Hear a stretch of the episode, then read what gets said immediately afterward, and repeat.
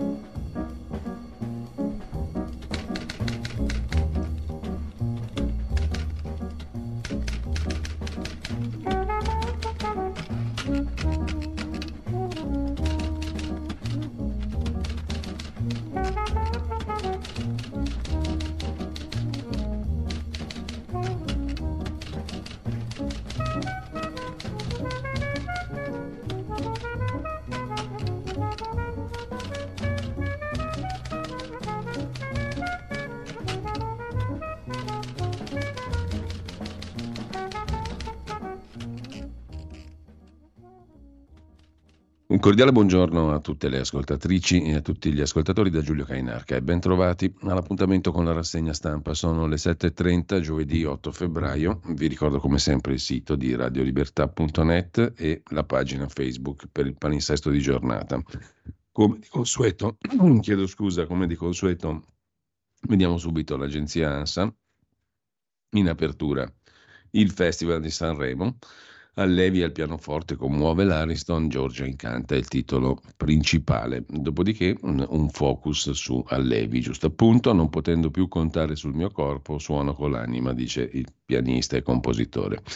Terzo titolo per il Medio Oriente, Blinken, il segretario di Stato degli Stati Uniti, il ministro degli esteri americano, il 7 ottobre non dà a Israele la licenza di disumanizzare gli altri, ha detto il ministro degli esteri statunitense e ancora dagli Stati Uniti l'indagine sulle carte segrete di Biden si conclude senza accuse, scrive l'agenzia ANSA. E il primo piano dedicato alla politica italiana, giurì d'onore che finisce nel caos sul caso Meloni-Conte che si accusavano di reciproche bugie sulla vicenda Covid, ma lo vediamo a parte tra poco, le opposizioni se ne vanno, lasciano i deputati Vaccari e Zaratti, appunto dell'opposizione, perché dicono è venuta meno la terzietà.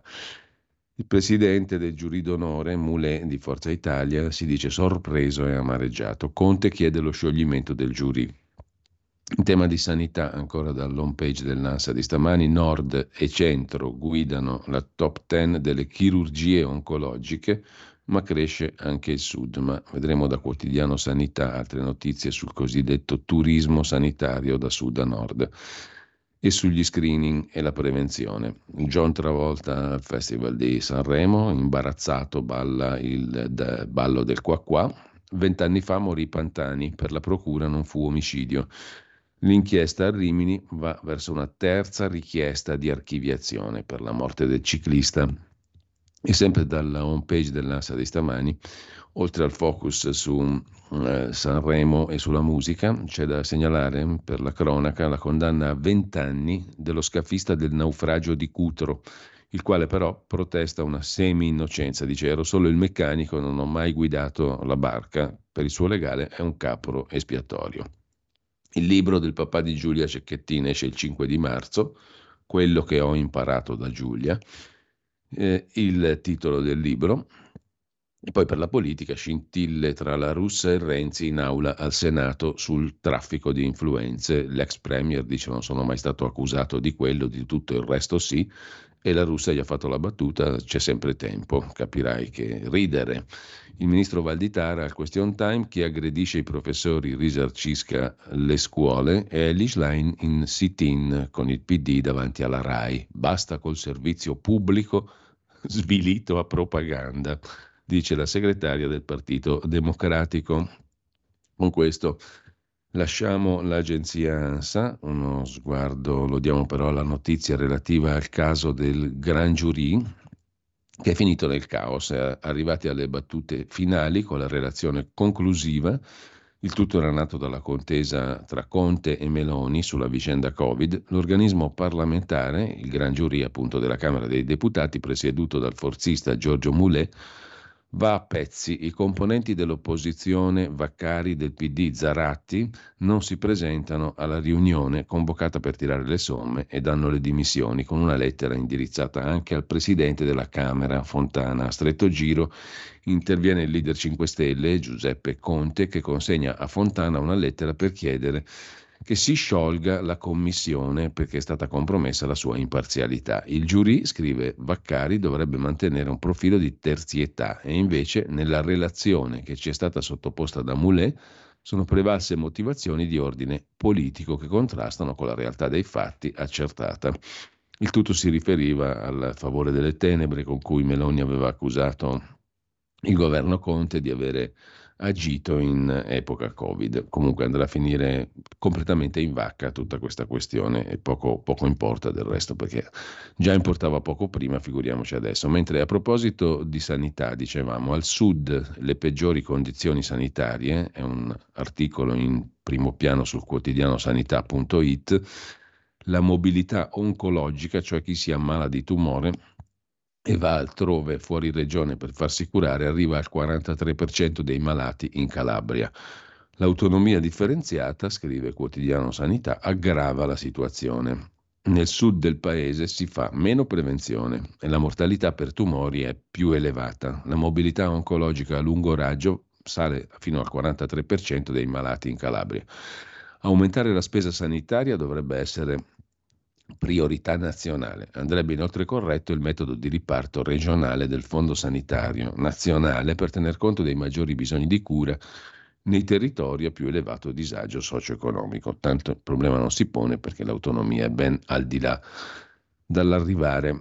Che cos'è un'emergenza? Una domanda importante che si pone Luca Ricolfi. Prima di andare alle prime pagine dei giornali vi segnalo le cose interessanti di oggi, tra le quali appunto anche questo articolo di Luca Ricolfi Ricolfi sul sito della Fondazione IUM, da lui fondata e diretta.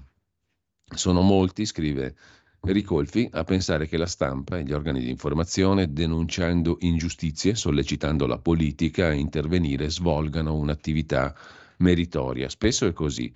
Ci sono drammi, iniquità, angherie che mai verrebbero alla luce se non vi fosse un organo di informazione che le porta all'attenzione dell'opinione pubblica. Nello stesso tempo però può accadere che il ruolo dei media sia fortemente distorsivo o arbitrario. Per capire perché una premessa, non solo il budget del governo, ma anche lo stock di attenzione dei governanti è una grandezza finita. Nemmeno il più sensibile capo dello Stato, Presidente del Consiglio, Ministro, è in grado di star dietro a tutte le innumerevoli questioni in cui, in linea di principio, di cui in linea di principio dovrebbe occuparsi, a maggior ragione in un paese come l'Italia, in cui quasi nulla funziona come dovrebbe. Di qui una conseguenza cruciale non potendo occuparsi di tutto, la politica cerca sì di attuare le misure programmatiche che considera prioritarie, ma sul resto, sulla porzione discrezionale degli interventi, la politica è in balia delle campagne di stampa, le quali proprio per questo hanno un enorme potere di selezione dei temi su cui, alla ricerca del consenso, finirà per attivarsi l'azione dei governanti. Insomma, ci dice Ricolfi, è vero che i politici devono occuparsi di tutto, ma non possono e quindi la stampa detta molto spesso la priorità delle cose da fare alla politica e ha un potere enorme questo, da questo punto di vista, la stampa in generale, i media. È ben usato questo potere della stampa e dei media di dettare le priorità, cioè di stabilire che cos'è un'emergenza Impossibile dirlo in generale, ma è facile notarne l'aleatorietà, l'arbitrarietà, la volatilità. Prendiamo il caso della piccola Cata, la bambina peruviana di 5 anni scomparsa il giugno scorso. Il caso ha suscitato un enorme interesse nei primi tempi, ora è quasi completamente dimenticato. Perché tanta attenzione e risorse investigative su Cata? Pochi lo sanno, ma i minori scomparsi sono circa 50 al giorno di cui la metà non vengono mai più rintracciati. Chi si occupa degli altri 10.000 minori scomparsi da allora? Perché Kata ha goduto del per ora inutile privilegio di essere cercata assiduamente e gli altri 9.999 bambini e bambine no? Un discorso analogo con risvolti paradossali si potrebbe fare, scrive ancora Luca Ricolfi su fondazioneium.it, sul caso di Ilaria Salis. Gli italiani detenuti all'estero sono più di 2.000 e spesso in condizioni critiche, ma anche qui la possibilità di ricevere attenzione è altamente soggetta al caso.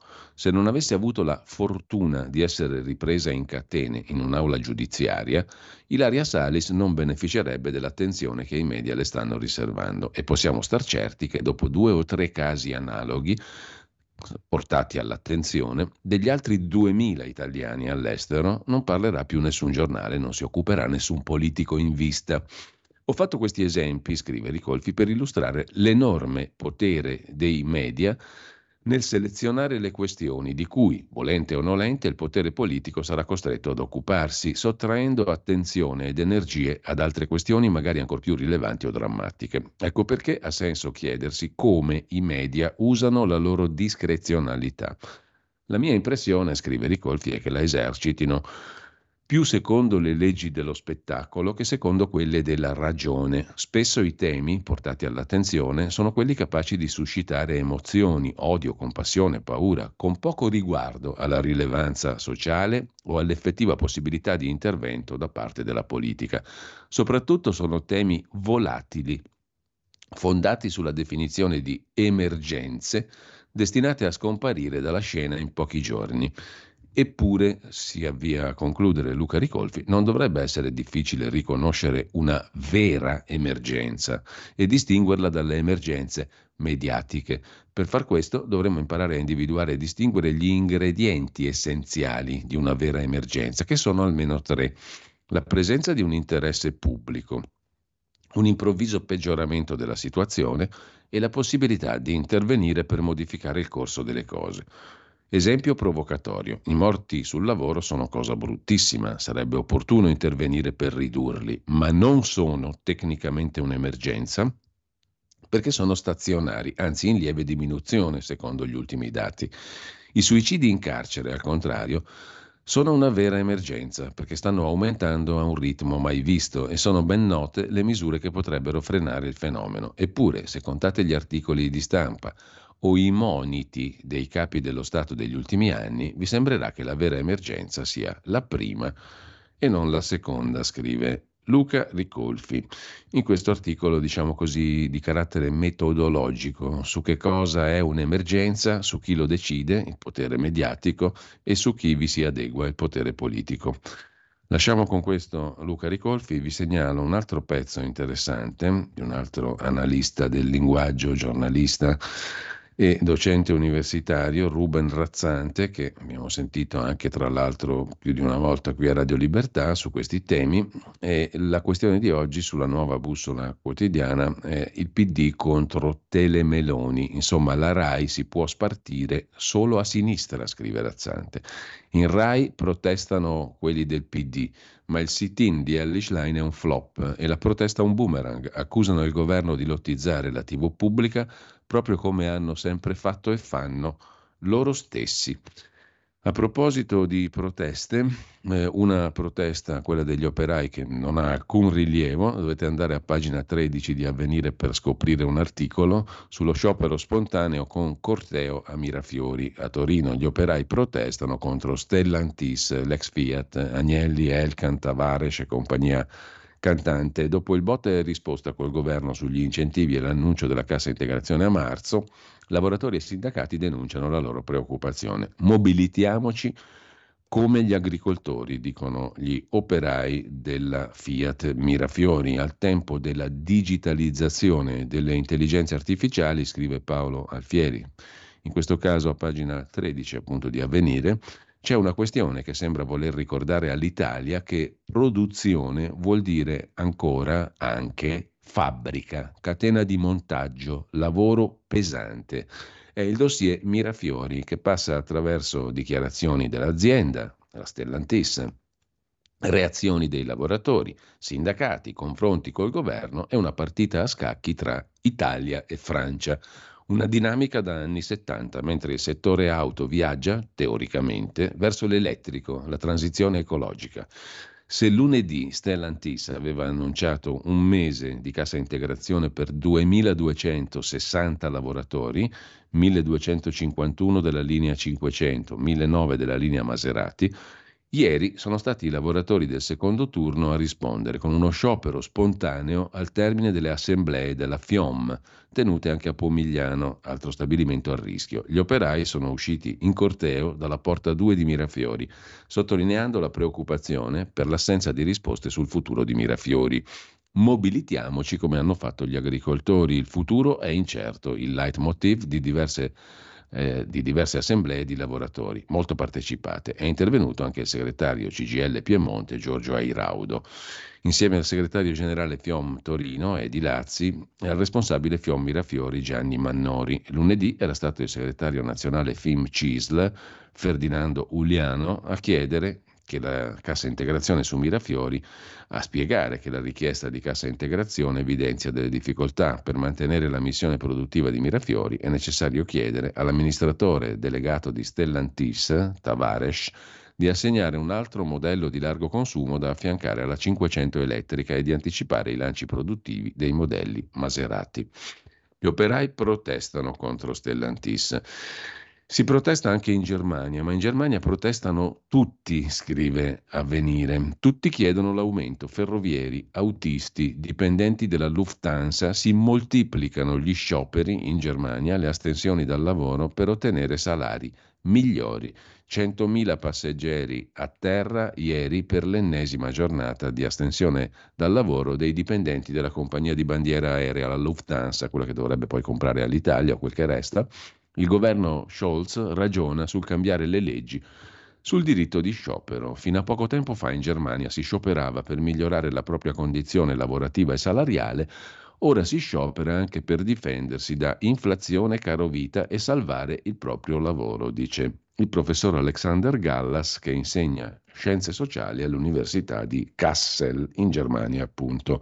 In Germania è in corso da settimane un'ondata di scioperi senza precedenti in tutti chiedono l'aumento. Lasciamo questa pagina peraltro interessante, di avvenire.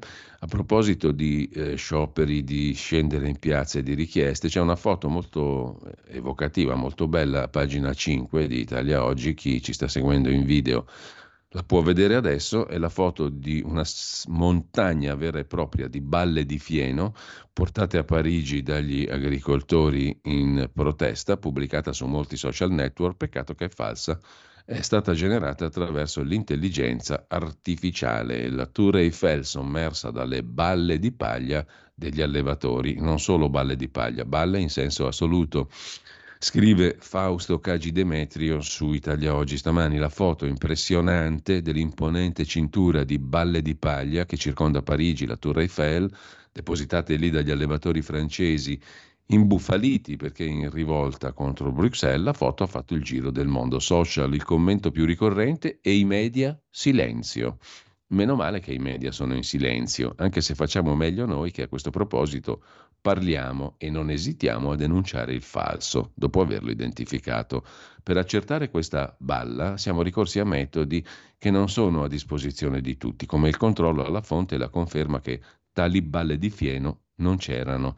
Ma prima c'è stato di aiuto un tecnico che ci ha spiegato che le balle di paglia, non trattenute da muri o paratoie, non stanno insieme se sono più di sei una sopra l'altra. Questa infatti non è una foto ripresa dal vero, ma un fotomontaggio realizzato da un cittadino con impianti da quattro soldi che utilizzano l'intelligenza artificiale. Non c'è la Tour Eiffel sommersa dalle balle di paglia degli agricoltori. Mentre a proposito di agricoltori veri, sul Corriere della Sera di oggi, a pagina 5, dove si parla della presenza o meno dei manifestanti a Sanremo, nessun manifestante, nessun agricoltore sul palco, a Sanremo verrà letta una nota, scrive il Corriere, ma in serata sono partiti 15 trattori. La RAI fa sapere che sono arrivate mail di singoli e non abbiamo un interlocutore. Anche il ministro Lollobrigida è scettico sugli agricoltori. Di solito si va lì a cantare musica e a, propor- a proporre musica e a cantare, non a manifestare. In ogni caso, sul Corriere della Sera c'è L'intervista ad Alessandra Oldoni, 47enne, bergamasca di Mozzanica, dove gestisce l'azienda di famiglia, un allevamento di mucche che producono latte, rappresentante bergamasca del movimento di riscatto agricolo.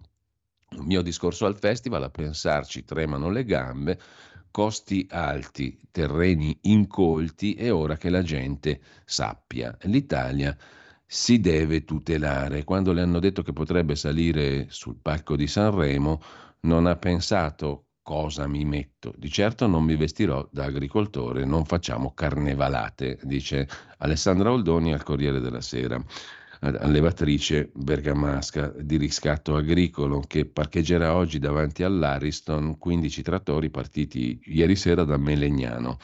Abbiamo 450 vacche da latte nell'azienda di famiglia, spiega Oldoni, le apparecchiature più moderne, ma le nostre famiglie hanno alle spalle generazioni di persone che hanno fatto la stessa cosa. Da ragazza non pensavo di restare in azienda, mi sono diplomata in ragioneria, ma poi eccomi qui, è stata una decisione travagliata, ma il richiamo troppo forte, un lavoro duro ma è il nostro e mia figlia per ora studia. Il presidio di questi giorni nella zona non è il primo, negli anni 90 ci fu quello sulle quote latte e lo ricordo bene, dice Oldoni. Da noi sono questioni molto sentite. Nel presidio a Cologno al Serio siamo in 70, tanti giovani, tante donne. La gente ci guarda con simpatia, ci capisce. Stiamo preparando una manifestazione nel centro di Bergamo, ma non vogliamo fare azioni dure come all'estero, dice la allevatrice bergamasca sul Corriere della Sera. Mentre Marco Menduni, che forse riusciremo a sentire quest'oggi alle 8.55 proprio dalla nave ormeggiata lì, la nave della Costa Crociere ormeggiata lì a Sanremo, intervista per la stampa di Torino, Giornella Muti, io e mia figlia, Nike, saremo lì con gli agricoltori regaleremo arance a vipe cantanti, lo faccio per le nuove generazioni, è importante salvare questo mondo, dice l'attrice che vive a Lerma, in Piemonte. L'Italia in cui ho vissuto campava della terra, oggi non sappiamo più cosa mangiamo, non ci sentiamo protetti ormai, sulla questione delle sostanze inquinanti perfluoroalchiliche, i PFAS nelle falde acquifere del Piemonte, basta pensare che rischiamo di bere la plastica. La notizia l'ha data la stampa, l'inchiesta di Valentina Petrini l'altro giorno, l'abbiamo citata. Mentre a proposito di gente che protesta, protestano anche gli avvocati a Milano sul caso Pifferi, dove hanno indagato le psicologhe e l'avvocata che difende la signora Pifferi che ha lasciato morire sua figlia di stenti. Gli avvocati scendono in sciopero con una lettera delle associazioni al procuratore generale del Tribunale di Milano, Francesca Nanni. I difensori sul piede di guerra per l'indagine aperta da un pubblico ministero sulle psicologhe e sull'avvocato della donna accusata di aver lasciato morire la figlia. La procuratrice generale Francesca Nanni ha incontrato il procuratore capo per approfondire la situazione. Gli avvocati penalisti sono pronti a scioperare. Decine di associazioni del terzo settore, avvocati operatori e personale medico-sanitario, hanno scritto alla procuratrice generale Nanni e alla presidente del Tribunale di sorveglianza Giovanna Di Rosa, procuratrice generale che ha incontrato ieri il procuratore di Milano sta sollevando questioni l'indagine per falso e favoreggiamento che coinvolge due psicologhe del carcere di San Vittore che si sono già dimesse e l'avvocato di Alessia Pifferi, Alessia Pontenani, accusate di aver fatto indebitamente all'imputata il test per calcolare il quoziente di intelligenza e di aver falsificato il diario clinico della stessa detenuta. L'indagine è condotta dal pubblico ministero Francesco De Tommasi, la cui collega Rosaria Stagnaro ha rinunciato a rappresentare l'accusa dissentendo da questa iniziativa del PM De Tommasi che ha messo sotto indagine psicologhe e avvocata che difende Pifferi. Eh, è una tranche, questa indagine, dello stesso processo alla madre 38enne accusata di aver fatto morire di stenti la figlia Diana, di 18 mesi, abbandonandola in casa per sei giorni nel luglio del 22. Ci sono innanzitutto, scrive Avvenire, le manifestazioni di disagio di chi opera nel settore carcerario, che hanno portato ieri decine di associazioni del terzo settore, operatori e personale medico-sanitario a scrivere una lettera alla procuratrice generale Nanni e alla presidente del Tribunale di sorveglianza di Rosa. Preoccupa, si legge nella lettera, che chi dedica la professionalità propria per realizzare il mandato che la legge attribuisce al carcere venga colpito nel proprio lavoro. Le psicologhe e gli psicologi in carcere salvano vite, c'è scritto nella lettera. Ci sono migliaia di detenuti che non hanno caratteristiche diverse da coloro che ricevono una misura di sicurezza nelle residenze che erano i vecchi ospedali psichiatrici giudiziari. L'unica eh, differenza sta nel fatto che su di loro nessuno ha disposto una perizia che ne certifichi la patologia psichiatrica o un approfondimento che ne evidenzi il ritardo cognitivo, vale a dire circostanze che potrebbero vedere ridotta parzialmente o completamente la facoltà di intendere e volere. Così queste persone vanno a giudizio senza contare su una valutazione reale della propria responsabilità penale nel reato contestato. Perché allora pensare di penalizzare la condivisione di informazioni relative alla salute mentale dei detenuti da parte degli operatori sanitari del carcere nei confronti dell'autorità giudiziaria? La sintassi non è un granché, ma comunque la protesta è chiara contro il fatto di essere stati messi sotto accusa come psicologi che operano nelle carceri e addirittura come avvocato difensore.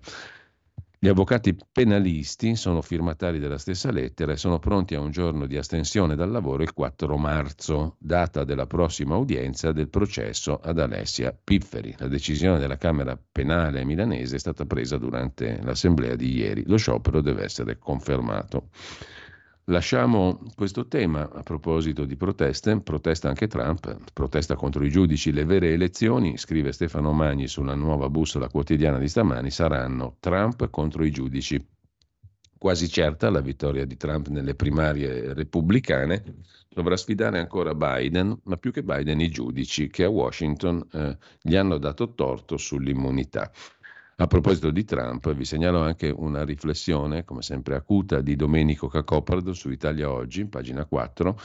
Ma Donald Trump è candidabile? Oggi la Suprema Corte federale degli Stati Uniti comincerà a discutere la causa che riguarda Trump. La sua sorte dipende dal quattordicesimo emendamento 150 anni dopo. La Corte federale è composta da sei giudici repubblicani, il partito di Trump, tre democratici. Dei repubblicani tre sono stati nominati da Trump. Teoricamente solo su di loro potrebbe contare l'ex presidente. Nella Costituzione americana, consolidatasi in 245 anni di indipendenza, si impone ai giudici della Corte Suprema un preciso codice morale e giuridico. Giudizio indipendente da ogni influenza, il che è molto bello, ma spesso solo in teoria. Lasciamo Trump e andiamo in Germania perché a proposito di Italia oggi vi segnalo subito l'articolo di Roberto Giardina da Berlino. Continua, come fu per i fatti del Capodanno di Colonia anni fa, continua la prassi da parte della stampa, in nome del politicamente corretto, di nascondere i delitti quando li fanno gli stranieri.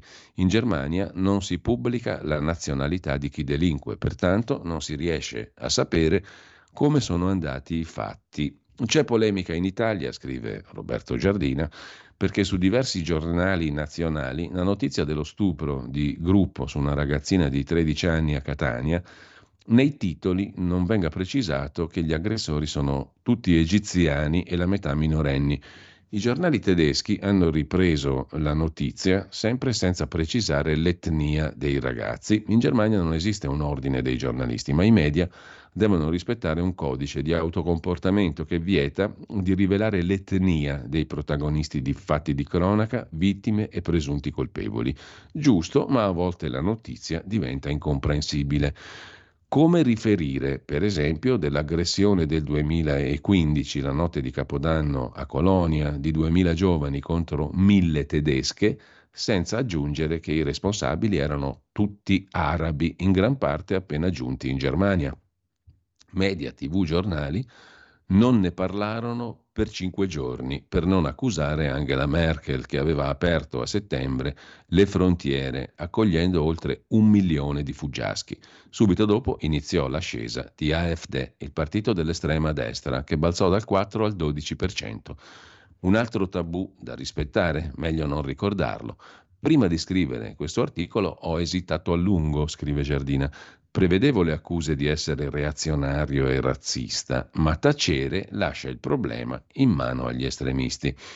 Quando anni fa parlai di Colonia a Roma in una conferenza, Dopo mi sedetti tra il pubblico. Un mio giovane vicino mi criticò. Gli stupri di Colonia mi disse sono una fake news.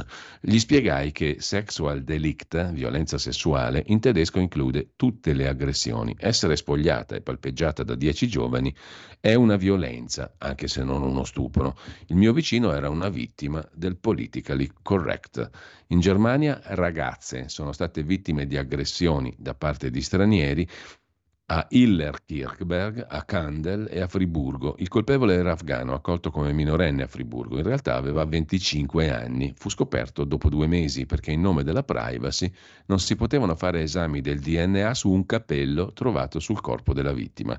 Sarebbe bastato per accertare con qualche approssimazione l'etnia. Ora i controlli sull'età sono diventati più rigorosi. Nel 2022, scrive ancora Giardina, in Germania sono stati commessi 3 milioni di reati, dai furti agli omicidi, i responsabili identificati 1 milione 900 mila. Il 32% erano non tedeschi e di questi 14.271 migranti, 12% in più sull'anno precedente, ma anche in Germania, grazie al politicamente corretto, sono nascosti i delitti degli stranieri. Piccola pausa, piccolo brano musicale, anzi assaggio del primo brano musicale secondo il calendario di oggi e poi ritorniamo in onda tra pochissimo.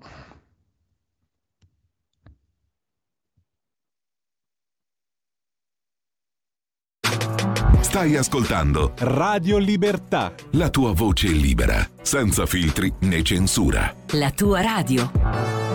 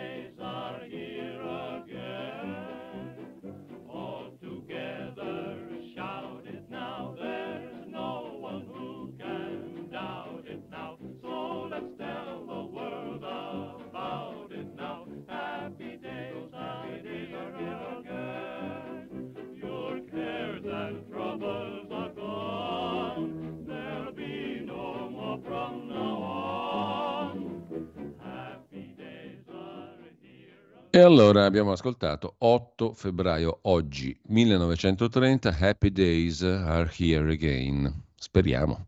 Di Benny Mirioff che raggiungeva il primo posto in classifica negli Stati Uniti. Qui mm, l'abbiamo sentito interpretato da Ben Selvin e la sua orchestra. 1930. I giorni felici stanno per tornare, speriamo bene. Intanto torniamo alla rassegna stampa. Mm, a proposito di Germania, vi segnalo dalla stampa di oggi, a pagina 25, l'articolo di Uschi Audino da Berlino, voli bloccati, industria a picco, la Germania sempre più malata.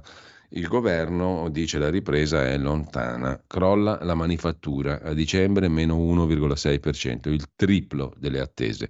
Nel 2024 la crescita peggiore del G20. Il maxi sciopero di Lufthansa ha lasciato a terra 100.000 passeggeri. I sindacati chiedono aumenti salariali del 12%. Nonostante la crisi, il debito resta un tabù per gli economisti, un'assurdità. In ogni caso, la produzione industriale tedesca a dicembre è andata tre volte peggio delle aspettative. Si aggrava la crisi economica della Germania. Eh, a proposito invece di ehm, citazioni, ne abbiamo fatta qualcuna prima, ma eh, vi segnalo una bella rubrica che c'è su Italia Oggi, prima di andare alle prime pagine dei quotidiani di oggi, eh, prima di, mm, eh, di, andare alle prime pagine, appunto, eh, tutti i giorni più o meno c'è su Italia Oggi una rubrica che è fatta di citazioni da libri e altri testi, scorribande in biblioteca. Ce n'è una molto simpatica di Philippe Bouvard, credo di ricordarmi 60 anni di giornalismo, il titolo di questo libro, sul reportage. Cos'è un reportage? Un'opportunità spesso faticosa, ma anche sempre gratificante, offerta a un giornalista di andare a vedere a distanze variabili dal suo domicilio se esistono altre donne oltre la sua Mentre c'è un'altra citazione che vi segnalo oggi da un bellissimo libro eh, sottovalutato, poco conosciuto nella storia letteraria italiana di Salvatore Satta, Il giorno del giudizio, lo trovate anche per Adelphi, dove tra le altre cose a proposito di uomini, donne, Me Too, eccetera, c'è un passaggio eh, dove Salvatore Satta scrive questo, per il sardo, e parlo del sardo di allora, si intende, prima che fosse un semplice inquilino di un'isola come adesso, per il sardo la donna, la moglie, era come l'oggetto di un culto silenzioso, esposto alle vicende della vita, strumento delle esigenze della vita e quindi anche delle esigenze del marito e della famiglia, ma come rarefatta, esterna a quello che è il dominio dell'uomo, cioè al governo del piccolo Stato familiare. In questo governo non poteva né doveva entrare la donna più di quanto non possa entrare la regina nel governo di un paese. Curiosità da Salvatore Satta, il giorno del giudizio. Ma vi segnalo anche l'home page, ma ci torneremo alle 9.15 di Tempi, del mensile Tempi, tempi.it, sul caso Stellantis. Poi ne riparliamo dopo. Andiamo a segnalare anche un libro, prima di andare ai quotidiani, il libro che esce per l'editore Giubilei Regnani, è firmato da Fiamma Nierenstein e si intitola 7 ottobre 2023. Israele brucia. Il, il giornale eh, pubblica oggi un'anticipazione del libro di Fiamma Nierenstein in cui la giornalista racconta come è stato pianificato l'attacco terroristico di Hamas contro Israele. Così la barbarie di Hamas si è trasformata in pogrom. Fiamma Nierenstein ricostruisce la genesi dell'atroce attacco terroristico, uccisioni, stupri, incendi, rapimenti. Tutto era stato pianificato in ogni dettaglio per colpire gli ebrei e non solo. Il libro appunto si intitola 7 ottobre 2023 Israele brucia, l'autrice Fiamma Nierenstein, l'editore Giubilei Regnani. Uh, c'è un altro articolo interessante che vi anticipo subito, un reportage di Fabio Tonacci che apre la prima pagina di Repubblica, lo trovate a pagina 2 pagina 3, poi nella stanza di Sinwar. Yahya Sinwar è il capo politico di Hamas nella striscia di Gaza. Dal 7 ottobre si è dato alla macchia, quasi certamente nascondendosi nei tunnel scavati nel sottosuolo della striscia di Gaza. Uno di questi tunnel è stato trovato a Khan Yunis. Nella stanza di Sinwar, il tunnel di Hamas a Khan Yunis, dove il regista del 7 ottobre si è nascosto con lo scudo di 12 ostaggi. C'è la foto di un'inferriata dietro la quale Hamas ha tenuto prigionieri questi 12 ostaggi che adesso servono da scudo al capo politico di Hamas, Yahya Sinwar, giusto appunto. La cucina che serviva quell'ala del cunicolo, la piantina, diciamo così, delle gallerie collegate alla rete di tunnel nella striscia di Gaza e poi armi, granate dei miliziani di Hamas trovate dall'esercito israeliano nelle stanze vicine a quella attribuita al capo politico di Hamas, Yahya Sinwar. Eh, nel tunnel 30 metri sottoterra c'è una stanza che secondo l'esercito israeliano è stata utilizzata proprio dal capo di Hamas nella striscia di Gaza ed è quella che vedete in questa fotografia. Più il tunnel va giù, più si fa fatica a respirare, scrive l'inviato di Repubblica Fabio Tonacci. In superficie si combatte, ma qui non arriva più alcun rumore. La stanza di Sinwar è tappezzata di piastrelle, ha un letto, due tavoli, tappeti, stoviglie e cavi elettrici per la TV. Poi si arriva alla cella dietro un'inferriata. Qui le forze armate hanno trovato tracce del DNA di 12 ostaggi israeliani. Da sotto il sopra non esiste, inizia così il reportage di Fabio Tonacci su Repubblica.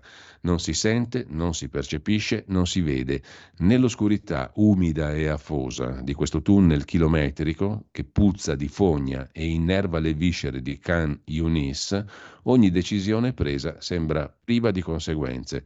Ogni essere umano diventa ombra. Si cammina per centinaia di metri con la testa incassata nelle spalle attraverso gallerie di cemento tutte uguali, larghe 60 cm, alte poco più di 1,70 m.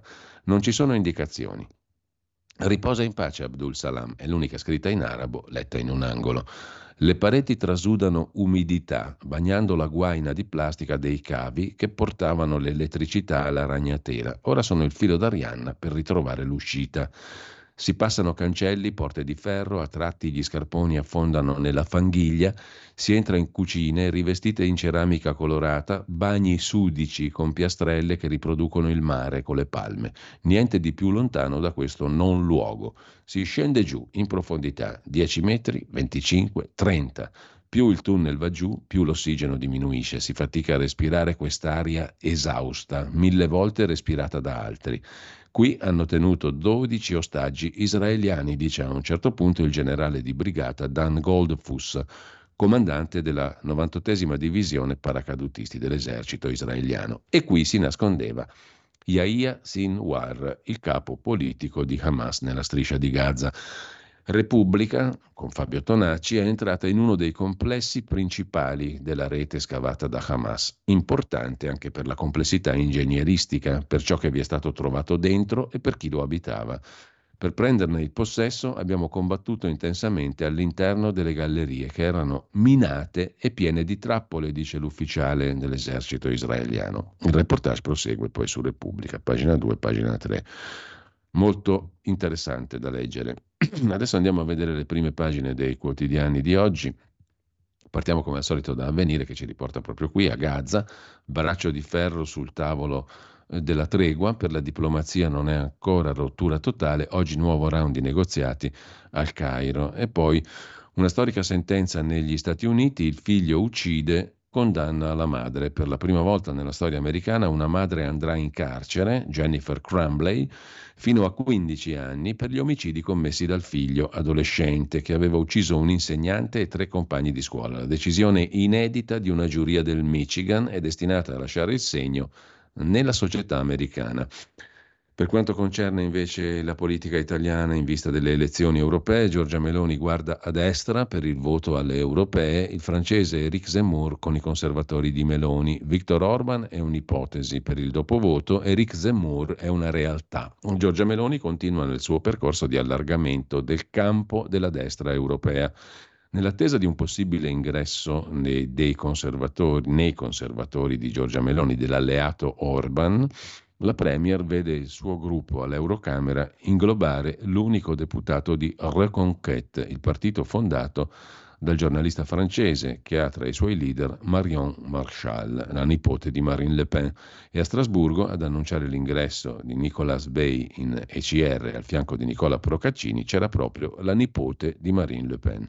Sul fronte italiano più caldo, quello dei trattori, intanto cresce il caos. La marcia indietro di Bruxelles sul taglio dei pesticidi non è bastata a placare gli animi e in patria è in corso il braccio di ferro sull'IRPEF italiana. A complicare il quadro le trattative su più piani per una presenza degli agricoltori al Festival di Sanremo, scrive Avvenire, mentre c'è il caso di Liliana Segre che querela dopo le false accuse l'ex ambasciatrice della Farnesina, l'ex funzionaria della Farnesina Basile che l'ha insultata.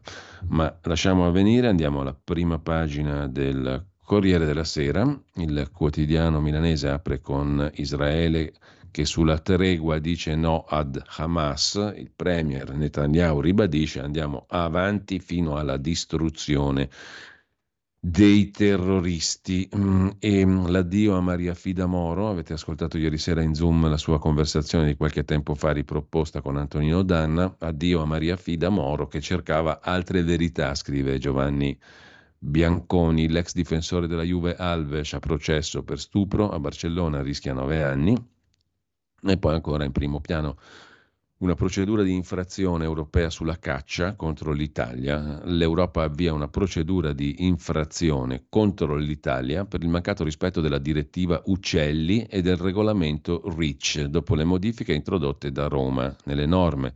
La direttiva Uccelli protegge i volatili selvatici e i loro habitat. Il regolamento REACH invece limita l'uso di munizioni contenenti piombo all'interno o nei pressi delle zone umide.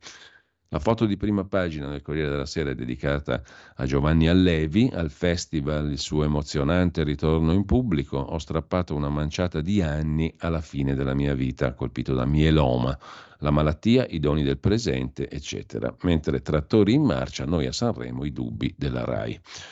Dal Corriere passiamo al Fatto Quotidiano apertura dedicata al giurì Conte Meloni, l'arbitro è venduto, salta tutto, i commissari di PD e AVS si dimettono, verdetto segnato, non è imparziale, questo è l'argomento principale, in taglio alto l'abuso d'ufficio, il PD vota con la destra, poi fa il sit-in in RAI con Maria Elena Boschi, i democratici contro l'emendamento dei 5 Stelle. Sul disegno di legge Nordio di riforma parziale di alcuni aspetti della giustizia, in Senato il partito di Ellie Schlein dice di non voler tradire i sindaci. In serata va in scena il paradosso dell'assedio alla RAI contro Tele Meloni insieme ai renziani. E poi c'è Crippa contro Lollo Brigida, Crippa è il vice segretario della Lega di Salvini, trattori e il treno per Sanremo contro Meloni. La questione del treno speciale per Sanremo la vediamo dopo. Intanto, sempre dalla prima pagina del Fatto Quotidiano, Netanyahu che dice no alla tregua. Eh, lasciamo il fatto, andiamo a vedere anche il giornale. L'apertura del giornale è dedicata alla lobby fascista che si erano inventati Formigli e compagni sulla 7. Era una bufala, fango mediatico, archiviata l'inchiesta, scrive Filippo Facci sul esponente di Fratelli d'Italia, Fidanza. Era nata dallo scoop in tv prima delle elezioni. Sbugiardato Formigli sulla cosiddetta lobby nera a Milano. Archiviata l'indagine sull'esponente di Fratelli d'Italia Carlo Fidanza e sugli altri. Le procure ammettono a volte gli errori, ma i talk show non lo fanno mai, scrive Facci. Il GIP ha detto niente prove su fondi illeciti per la campagna elettorale di Fratelli d'Italia a Milano. La Procura smentisce l'inchiesta giornalistica di fanpage riproposta da Piazza Pulita di Corrado Formigli. Ma c'è un'altra vicenda giudiziaria che il giornale mette in prima pagina. Si chiude l'odissea giudiziaria di Giuseppe Novelli, genetista di fama internazionale, rettore dell'Università di Roma Tor Vergata tra il 2013 e il 2019 rinviato a giudizio nel 19 per tentata concussione di un ricercatore e istigazione alla corruzione di un altro, che poi sarebbe diventato viceministro alla salute, Pierpaolo Sileri. La seconda accusa era già caduta in primo grado. Per la prima, Novelli è stato assolto ieri in appello. Sono stato infangato, è la fine di un incubo, dice l'ex rettore, applicai soltanto il regolamento. Ero del tutto innocente, sapevo che la verità sarebbe uscita. I danni rimangono cicatrici. Doloroso per me avere questa macchia, dice il professor Novelli.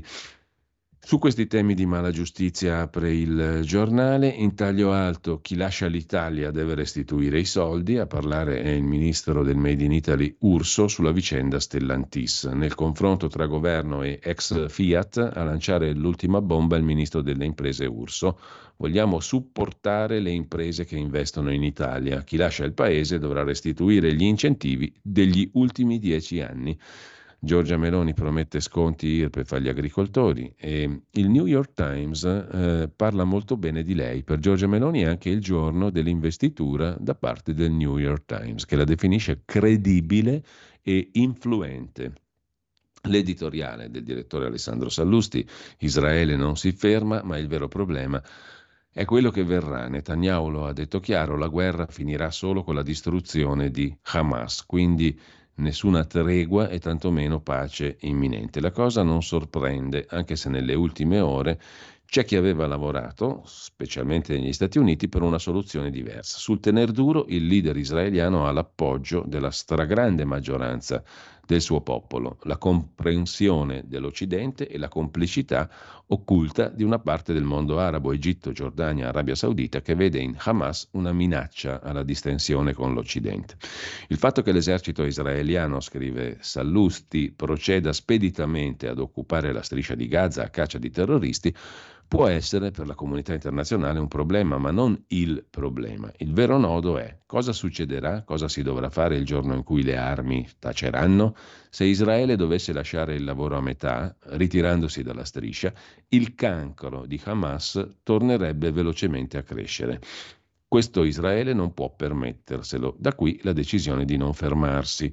Ciò non annulla il problema del dopo, perché è chiaro che una volta preso il controllo della striscia non è immaginabile che Israele se la annetta come se niente fosse, sia per motivi di equilibri politici mondiali, sia per questioni militari ed economiche. Su questo neppure Netanyahu ha le idee chiare. La formula due popoli, due stati, conclude Alessandro Sallusti, è al momento una scatola vuota, apprezzabile ma priva di contenuti. Qui, più che da Israele, il guizzo deve venire dal mondo arabo, l'unico attore che può provare a mettere in campo uno Stato palestinese autonomo in grado di garantire il diritto all'esistenza pacifica di Israele. Ci vorranno forse anni. Così scrive il direttore del giornale. Mentre a centropagina certi pubblici ministeri sono teneri con Ilaria Salis, il caso Salis divide i magistrati. Volano polemiche e insulti sulle mailing list della magistratura organizzata. A chiudere la prima pagina eh, del giornale il caso dei detenuti albanesi verso il rimpatrio, il piano carceri commentato da Felice Manti sul giornale di oggi, detenuti restituiti all'Albania se l'utopia diventa realtà a costo zero. L'accordo fra l'Albania e il Dipartimento dell'amministrazione penitenziaria. Il capo del Dipartimento per l'amministrazione penitenziaria, Giovanni Russo, ha annunciato un accordo tra Italia e Albania che consentirà a costo zero di riportare in Albania 2543 detenuti albanesi reclusi da noi. Le trattative sono già in fase avanzata, ha detto il capo del DAP. La Gran Bretagna paga 34 euro al giorno per ogni albanese recluso nelle proprie carceri. Noi vorremmo replicare lo stesso accordo senza inviare soldi all'Albania ma fornendo servizi, formare il personale albanese ma anche detenuti che abbiano interesse a rimanere nel proprio paese perché hanno nuove professionalità, come detenuti che il carcere italiano ha già formato, ha detto Russo. Si tratterebbe di detenuti quasi a fine pena, tra i 6 e i 18 mesi, per immaginare di costruire un luogo intermedio fra detenzione e riconquista delle libertà. Ed è questa, scrive Felice Manti, una delle felici conseguenze dell'accordo tra il premier italiano Meloni e il suo omologo Edi Rama sull'immigrazione, ma anche la conferma della centralità dell'Italia rispetto a paesi come l'Albania desiderosa di entrare nell'Unione Europea. Chiudiamo, dicevamo, la prima pagina del giornale con la rubrica di Luigi Mascheroni, Cara Giulia, intitolata oggi Giù la maschera. Cara Giulia, Scusaci se ti diamo del tu e usiamo il titolo del libro che ti ha dedicato tuo padre. È stato appena annunciato, uscirà il 5 marzo. Ma ci sembra quasi di conoscerti, tanto abbiamo letto di te da quell'11 novembre in cui sei stata uccisa dal tuo ex fidanzato Filippo Turetta. Subito sei diventata simbolo della violenza sulle donne. La tua morte ha superato la cronaca e si è trasformata in un caso mediatico che ha toccato tutti. Ha acceso i riflettori sui femminicidi, scatenato accuse contro il patriarcato. Alcuni si sono sentiti in colpa, altri offesi. Tutti ti hanno pianto, ma non tutti hanno capito la tua famiglia, la ribalta presa da tua sorella, il presenzialismo della nonna scrittrice, i funerali in diretta, il discorso di papà di Giulia, Gino Cecchettin, letto nelle scuole, le comparsate tv, il contratto con l'agenzia di comunicazione, quella di Londra, da parte del papà, la laurea alla memoria e adesso il libro in cui tuo padre racconterà tutto di te. Sui social ironizzano già. Seguirà il film, la serie tv, la presentazione da Fabio Fazio? Scusaci, cara Giulia, nessuno può decidere in quali modi una famiglia può vivere un lutto. Sono dolori che comunque non passano. Tu non hai colpe, ma se ce lo permetti ci sembra che sia tutto troppo, scrive Mascheroni. Troppe cose in troppo poco tempo. Forse serviranno ad abbattere questo benedetto patriarcato ma non siamo sicuri che servano alla tua memoria. Riposa, se puoi, se te lo lasciano fare, in pace. Così Luigi Mascheroni sul libro del papà di Giulia Cecchettin. Lasciamo il giornale, uno sguardo anche al mattino di Napoli, tra le varie notizie a centropagina, stop al sequestro e due ville tornano agli eredi di un boss di Camorra, gli immobili a Casal di Principe restituiti ai Setola, una questione procedurale alla base della decisione. Inefficace il sequestro di due ville di Giuseppe Setola, colpevole di decine di omicidi per conto dei casalesi, tra cui la strage dei ganesi africani a Castelvolturno nel 2008. La questione procedurale comporta la restituzione dei beni ai familiari del capo dell'ala stragista dei Casalesi, detenuto al 41 bis carcere duro nel carcere di Opera a Milano. Nei due immobili di Casal di Principe vivono la figlia di Setola e i suoceri del camorrista mentre eh, partecipa a un corteo anticlan e subisce tre raid per vendetta. Aveva partecipato al corteo anticamorra a Barra, dopo essere rimasto vittima di una rapina, tre assalti contro i locali di questo manager anticlan. È stata una vendetta. Tu vuoi partecipare al corteo anticamorra? Ti bastoniamo noi. Lasciamo con ciò il mattino, andiamo a vedere anche il tempo di Roma. I trattori non mollano, il titolo a tutta pagina, la protesta degli agricoltori. Dopo lo stop europeo sui pesticidi, il governo promette in Italia l'esenzione IRPEF ai coltivatori. Il ministro Ciriani annuncia la misura sarà inserita nel primo provvedimento utile. Domani corteo a Roma, il 1500 a San Giovanni. La RAI nega l'Ariston. A proposito di RAI, Schlein al sit-in della RAI contro la RAI occupata dalla destra in Viale Mazzini, contro la Tele Meloni che non c'è. Treno speciale per Sanremo, Salvini chiede chiarimenti, questo lo vediamo subito a pagina 4. Salvini vuole chiarimenti sull'accordo fra la RAI e Trenitalia per il treno speciale per Sanremo. Sul treno speciale Frecciarossa, giornalisti, dipendenti, dirigenti della RAI. Il ministro esprime perplessità per un trattamento diverso da quello degli altri viaggiatori. Vuol conoscere i contenuti del contratto per esaminarne l'utilità.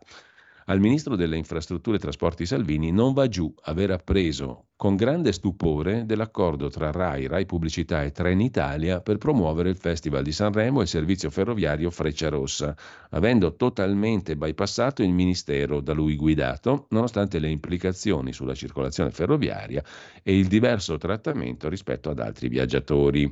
In altri termini, posta la libertà commerciale di stipulare contratti, la vicenda, dice Salvini, desta perplessità.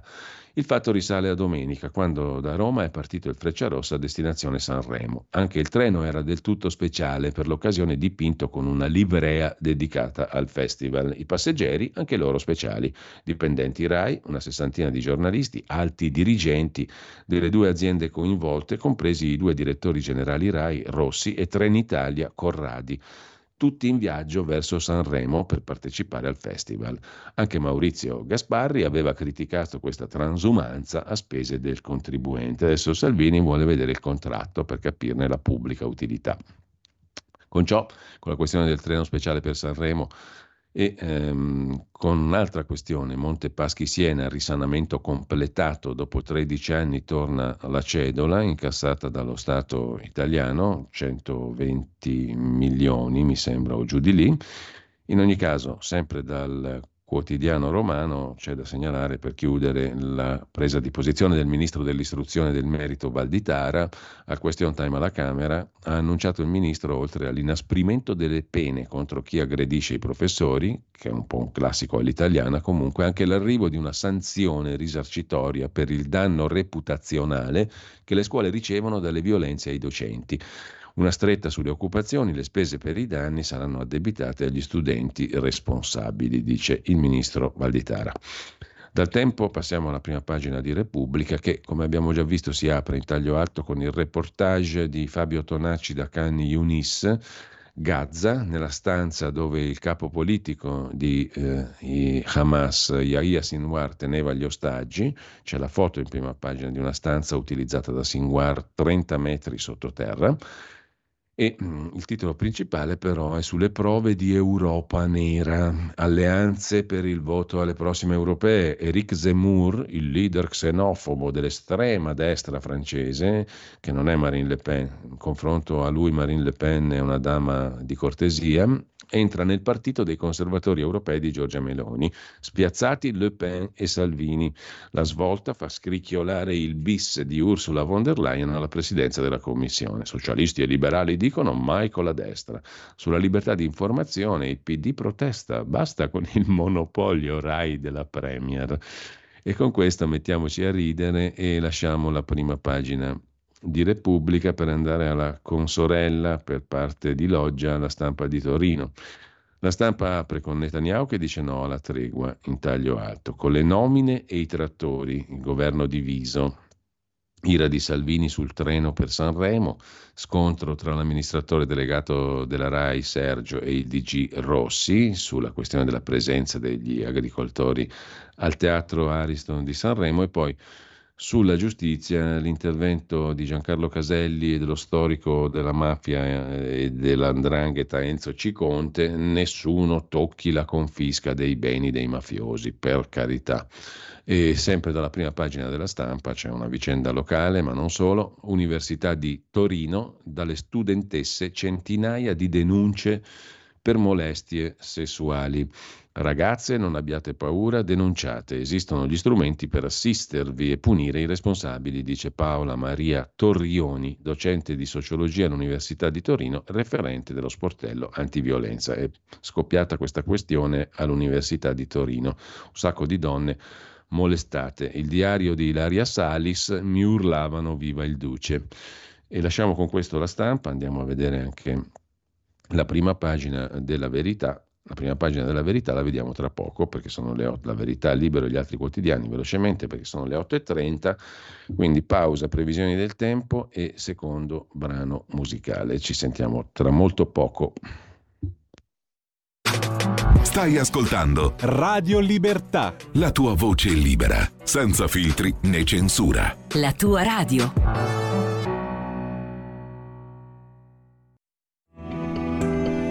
Il meteo.it presenta le previsioni del giorno. Continua ad aumentare la copertura nuvolosa sul nostro paese, soprattutto sulle regioni settentrionali, temperature stazionarie o il leggero calo nei valori massimi. Al mattino diffusa copertura nuvolosa sulle aree pianeggianti settentrionali e sul versante tirrenico, con locali episodi di pioviggine. Sole prevalente altrove. Nel pomeriggio non sono attese variazioni particolarmente degne di nota. Per ora è tutto da ilmeteo.it, dove il fa la differenza anche nella nostra app. Un saluto da Lorenzo Tedici. Avete ascoltato le previsioni del giorno. Stai ascoltando Radio Libertà. La tua voce libera, senza filtri né censura. La tua radio.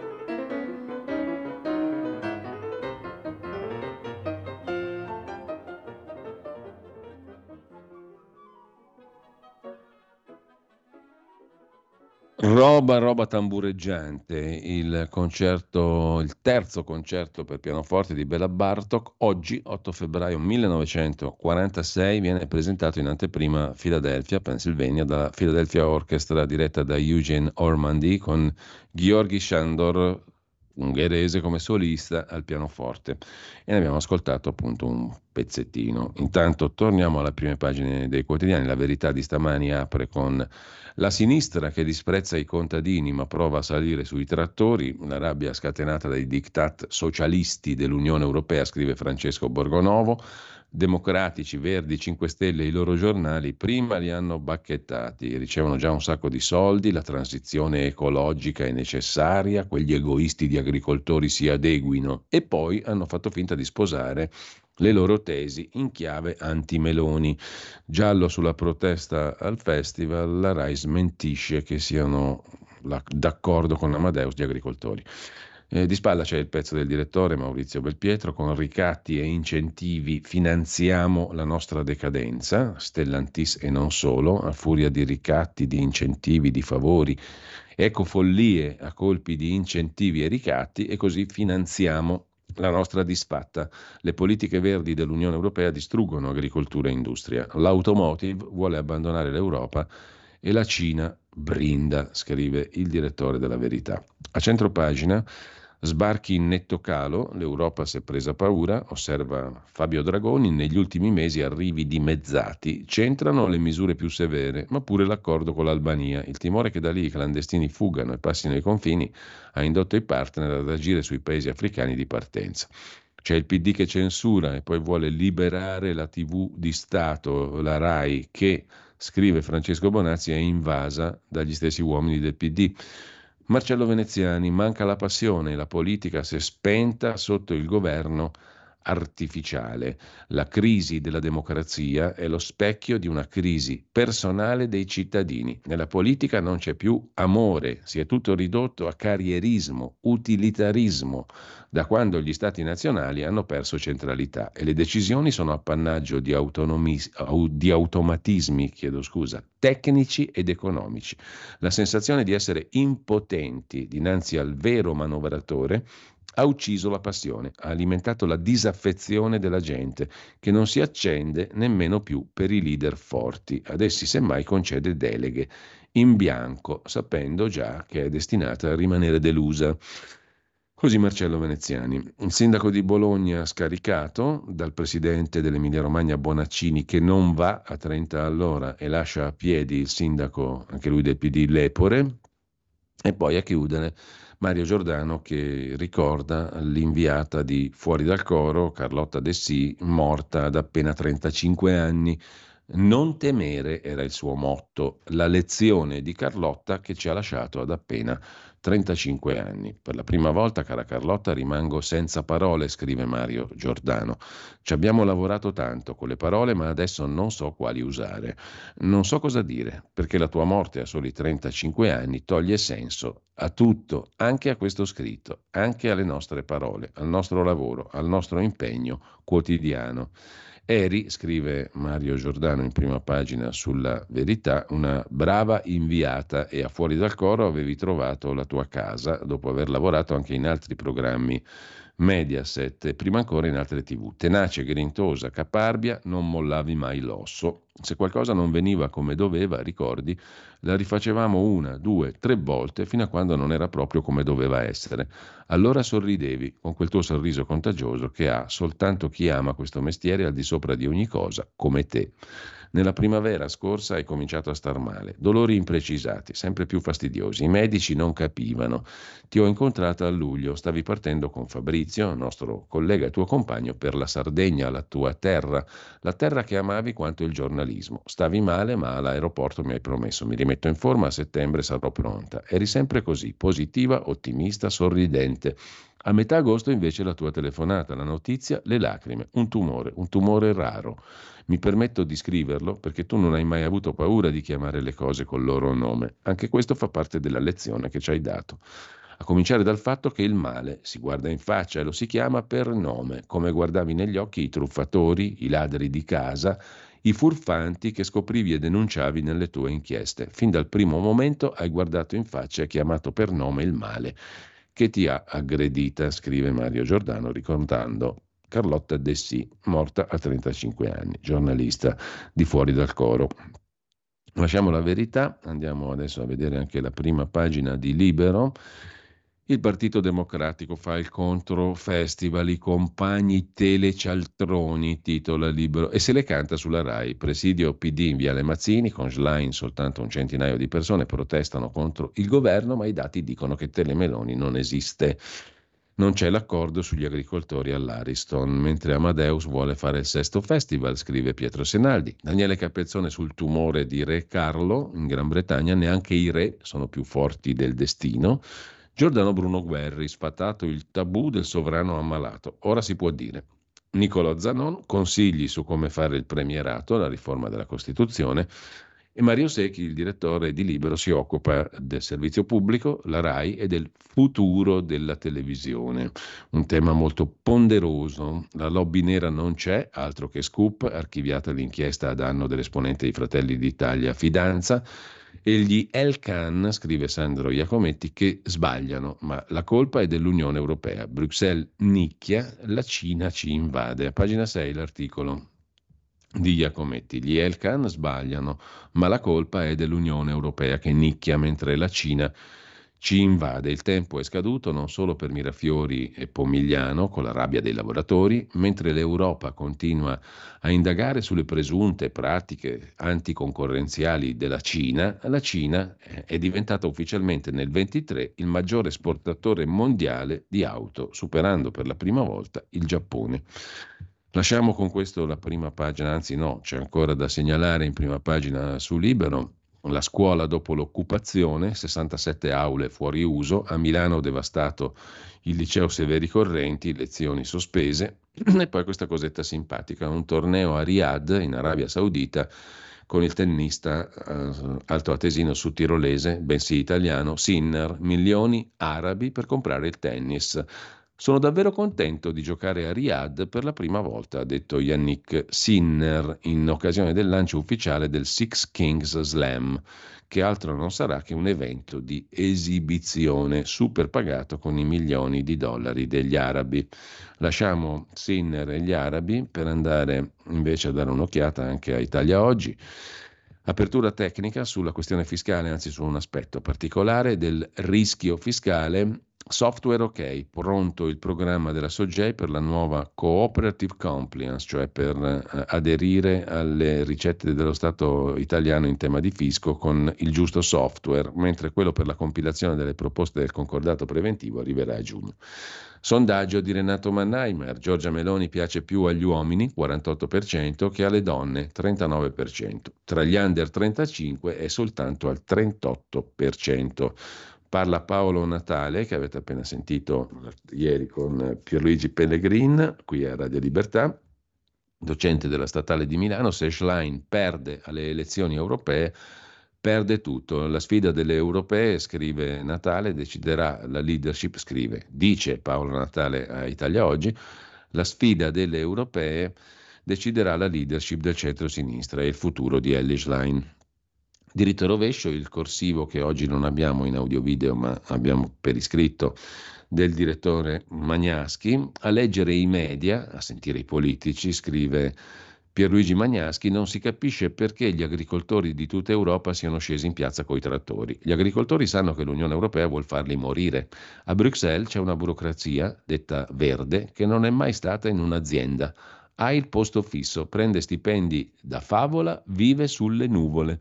Essa ce l'ha con gli allevamenti che vanno chiusi perché, lo dicono loro, le mucche con le loro scoregge fanno aumentare la CO2.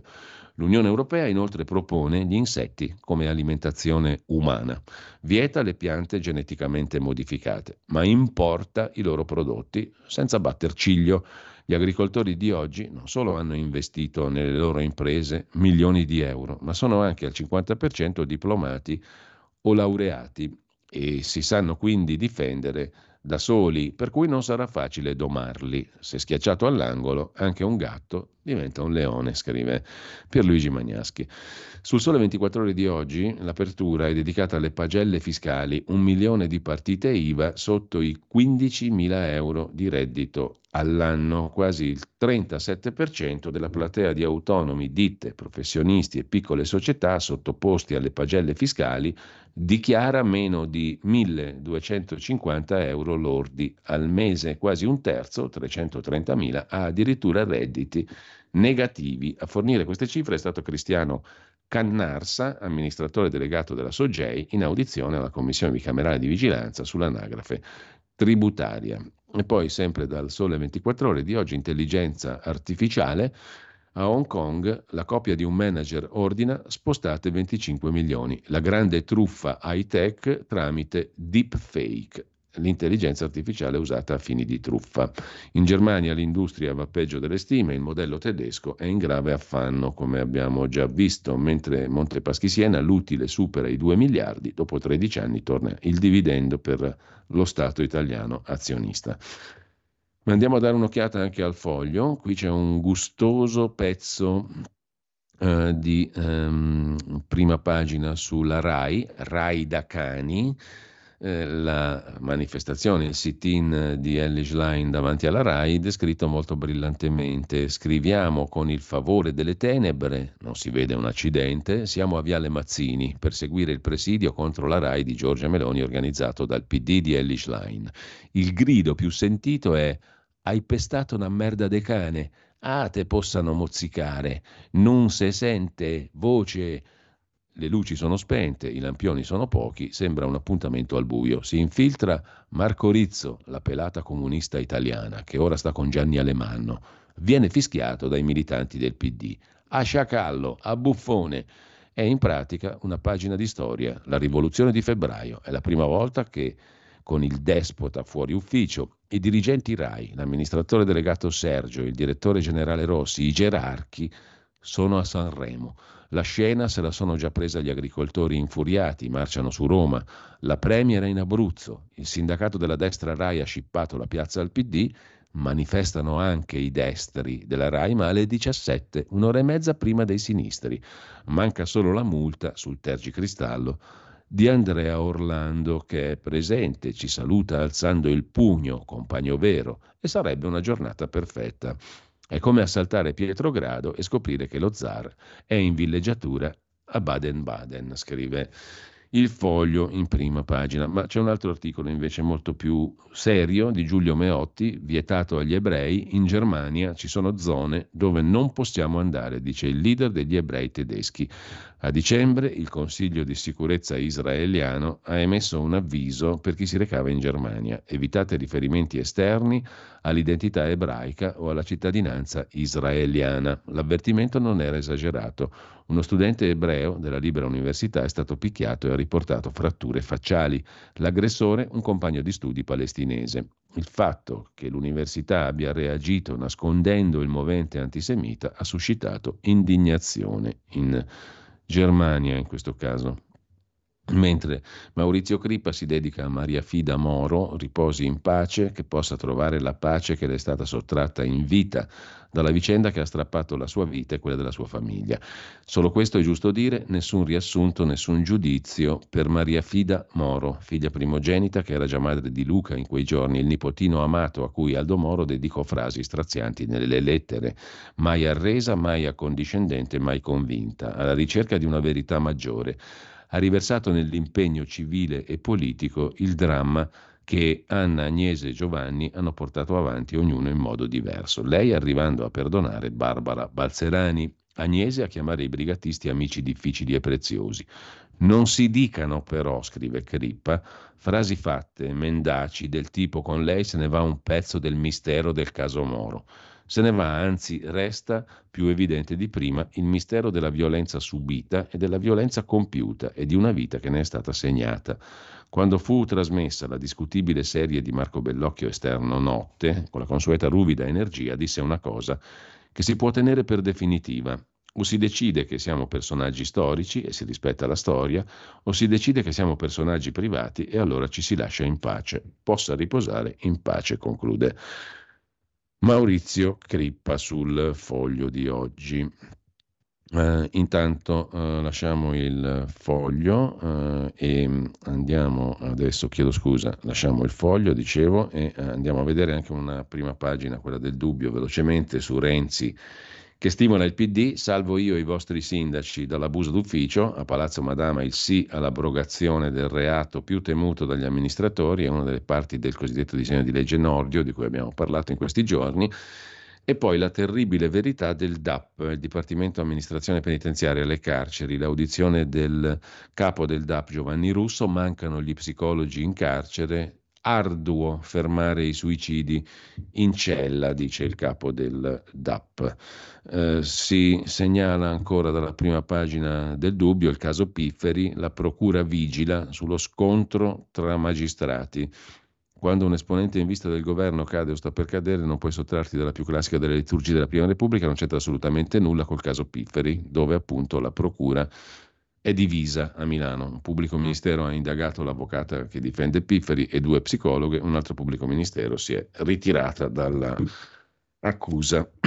Con questo lasciamo anche il, il quotidiano Il Dubbio, uh, facciamo in tempo adesso a dare un'occhiata, me ne ero dimenticato, anche alla prima pagina alla prima pagina del Fatto Quotidiano, perché mi sono dimenticato di citarvi l'articolo di commento di Marco Travaglio intitolato Siamo in buone mani e si parla del Presidente degli Stati Uniti. E scrive così Marco Travaglio, ai fan dell'elezione diretta del Premier segnaliamo il caso di Joe Biden, affetto da una galoppante demenza senile che nessuno osa chiamare col suo nome per non favorire Trump. Appena Joe Biden dà i numeri, cioè sempre, tutti parlano di gaff, ma c'è una bella differenza tra un gaffeur e un rimbambito. Per anni, da senatore e vicepresidente, Biden seminò gaff per il mondo. Definì Obama il primo afroamericano di tendenza. Parla bene, sveglio, pulito e bello. Chiese un minuto di silenzio per la madre del premier irlandese che aveva appena perso il padre. Intimò a un senatore in sedia a rotelle: alzati, così ti vedono, e così via. Poi si candidò alla Casa Bianca e iniziò a vedere cose mai avvenute e viceversa. Strinse la mano a un fantasma. Si inventò di aver assistito al crollo delle torri a Ground Zero. Svelò che la Thatcher è seriamente preoccupata per Trump. Era la May, la Thatcher è morta nel 2013 annunciò l'Armageddon da Mosca, un lancio di atomiche mai pensato neppure da Putin. Invocò il cambio di regime in Russia, subito smentito dai portavoce, come quando rivelò di avere il cancro. Era un tumore alla pelle rimosso prima che fosse eletto. In un discorso in tv lesse la nota del suo staff. Fine della citazione, ripeti la riga disse che la guerra russo-ucraina non si risolve finché l'Ucraina non si ritira e Putin sta perdendo la guerra in Iraq. Ricevendo Modi, presidente indiano, si pose la mano sul cuore all'inno indiano, evocò un patto sacro con Taiwan che imporrebbe agli Stati Uniti di intervenire in caso di invasione cinese, per fortuna non esiste.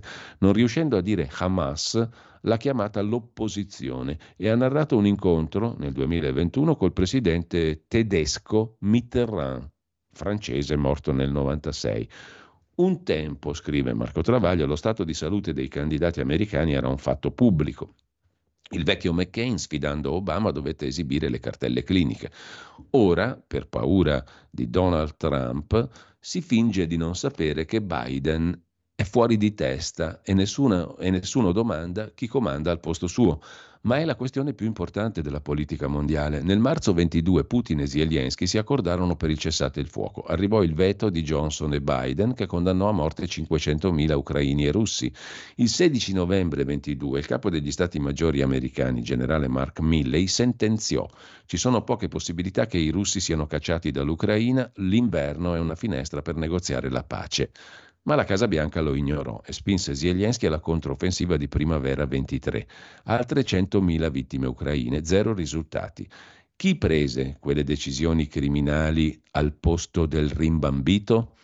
Qualcuno che non è stato eletto e che se Biden fosse rieletto continuerebbe a fare danni nel mondo e a restare impunito, scrive Marco Travaglio. Adesso facciamo una piccola pausa, musica compresa e vediamo di collegarci, se ce la facciamo, se non ce la facciamo non è un dramma, con eh, Marco Menduni, inviato del secolo XIX a Sanremo.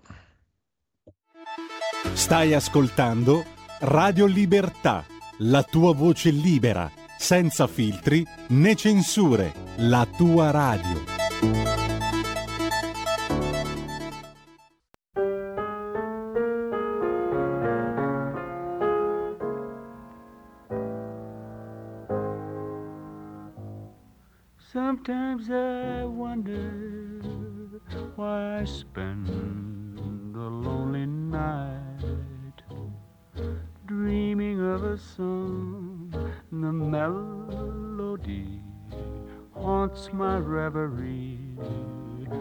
And I am once again with you when our love was new and each kiss an inspiration.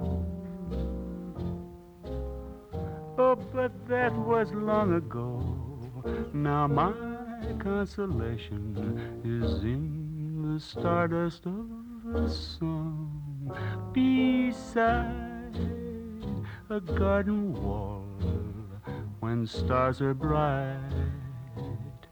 You are in my arms the nightingale tells his fairy tale of paradise where roses grew.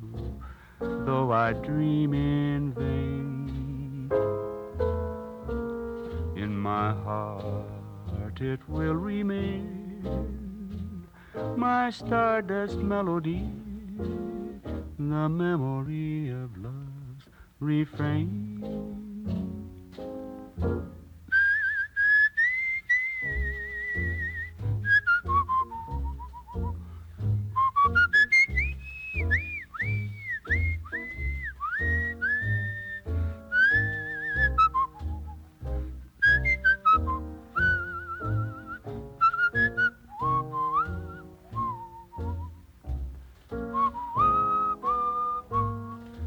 I dream in vain in my heart, it will remain my stardust melody, the memory of love's refrain.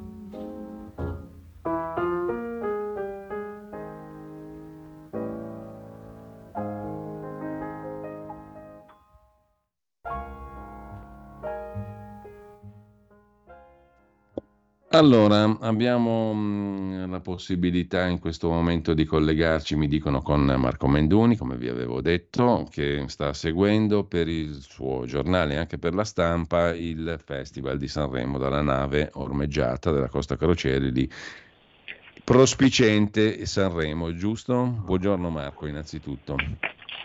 Buongiorno, buongiorno a tutti. Allora, ti abbiamo tirato giù dal letto perché si fa tardi a Sanremo, no? si fa Eh, notte, sì. se non sbaglio.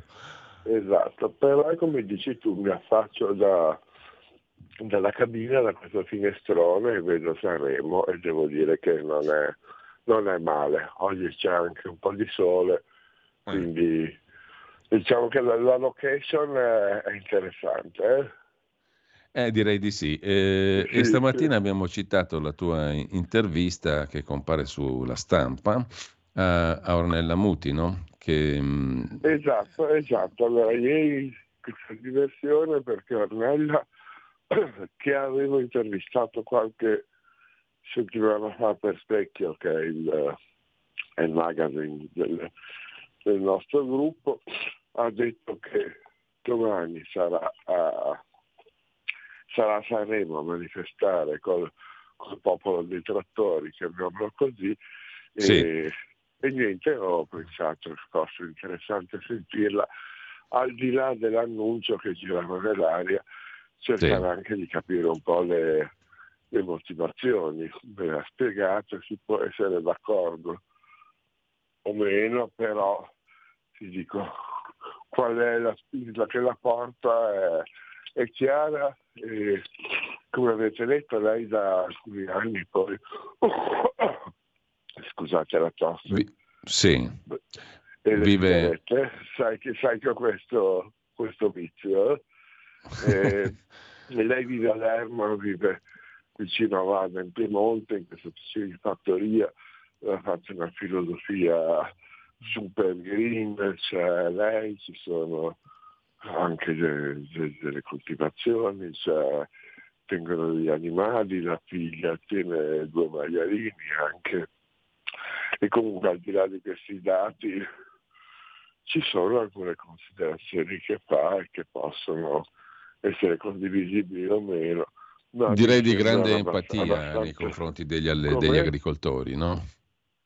Sì, sì, comunque sì, mi sembrano abbastanza interessanti, in parte condivisibili, soprattutto nel ricordo di, un, di un'epoca in cui, come dice lei, c'erano, c'erano i coltivatori, ognuno faceva il suo, ognuno faceva il suo piccolo, però forse era anche una società più più serena anche da questo punto di vista. E oggi non sappiamo più cosa mangiamo, dice Ornella Muti, e nella, oggi nella tua intervista. Non più che cosa, che cosa mangiamo.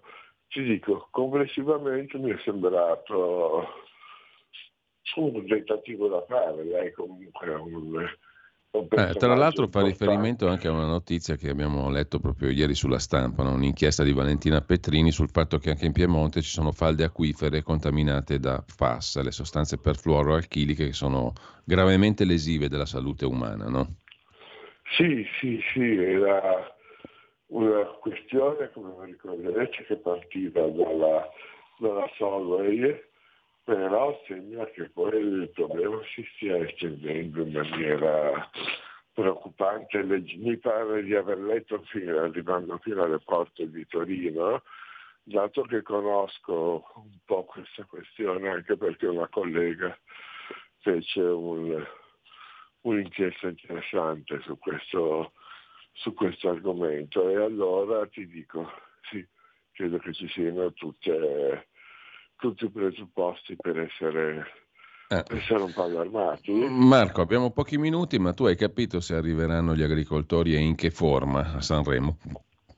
Guarda, non lo so, loro chiamiamo la botta di fortuna, ieri facevo proprio due chiacchiere perché venendo qua verso la nave ho trovato, c'è la mucca, c'è il vitello, c'è questa, avrete letto della mucca Arcolina 2 che già qua è stata sì. fermata l'altro giorno dalla, dalla Digos mentre arrivava sulla pista ciclabile, ovviamente non da sola, ma insieme ai suoi allenatori, Mucca, su cui qualcuno ha anche provato a polemizzare sullo stato di salute, se fosse opportuno o meno portarla ah. qua, ma è stata anche visitata dai veterinari e sta, e sta benissimo la temperatura è buona, la mucca è, pare essere di buon umore, fa il latte che viene anche distribuito ai, ai passanti, quindi ti dico siamo tutti in attesa, ma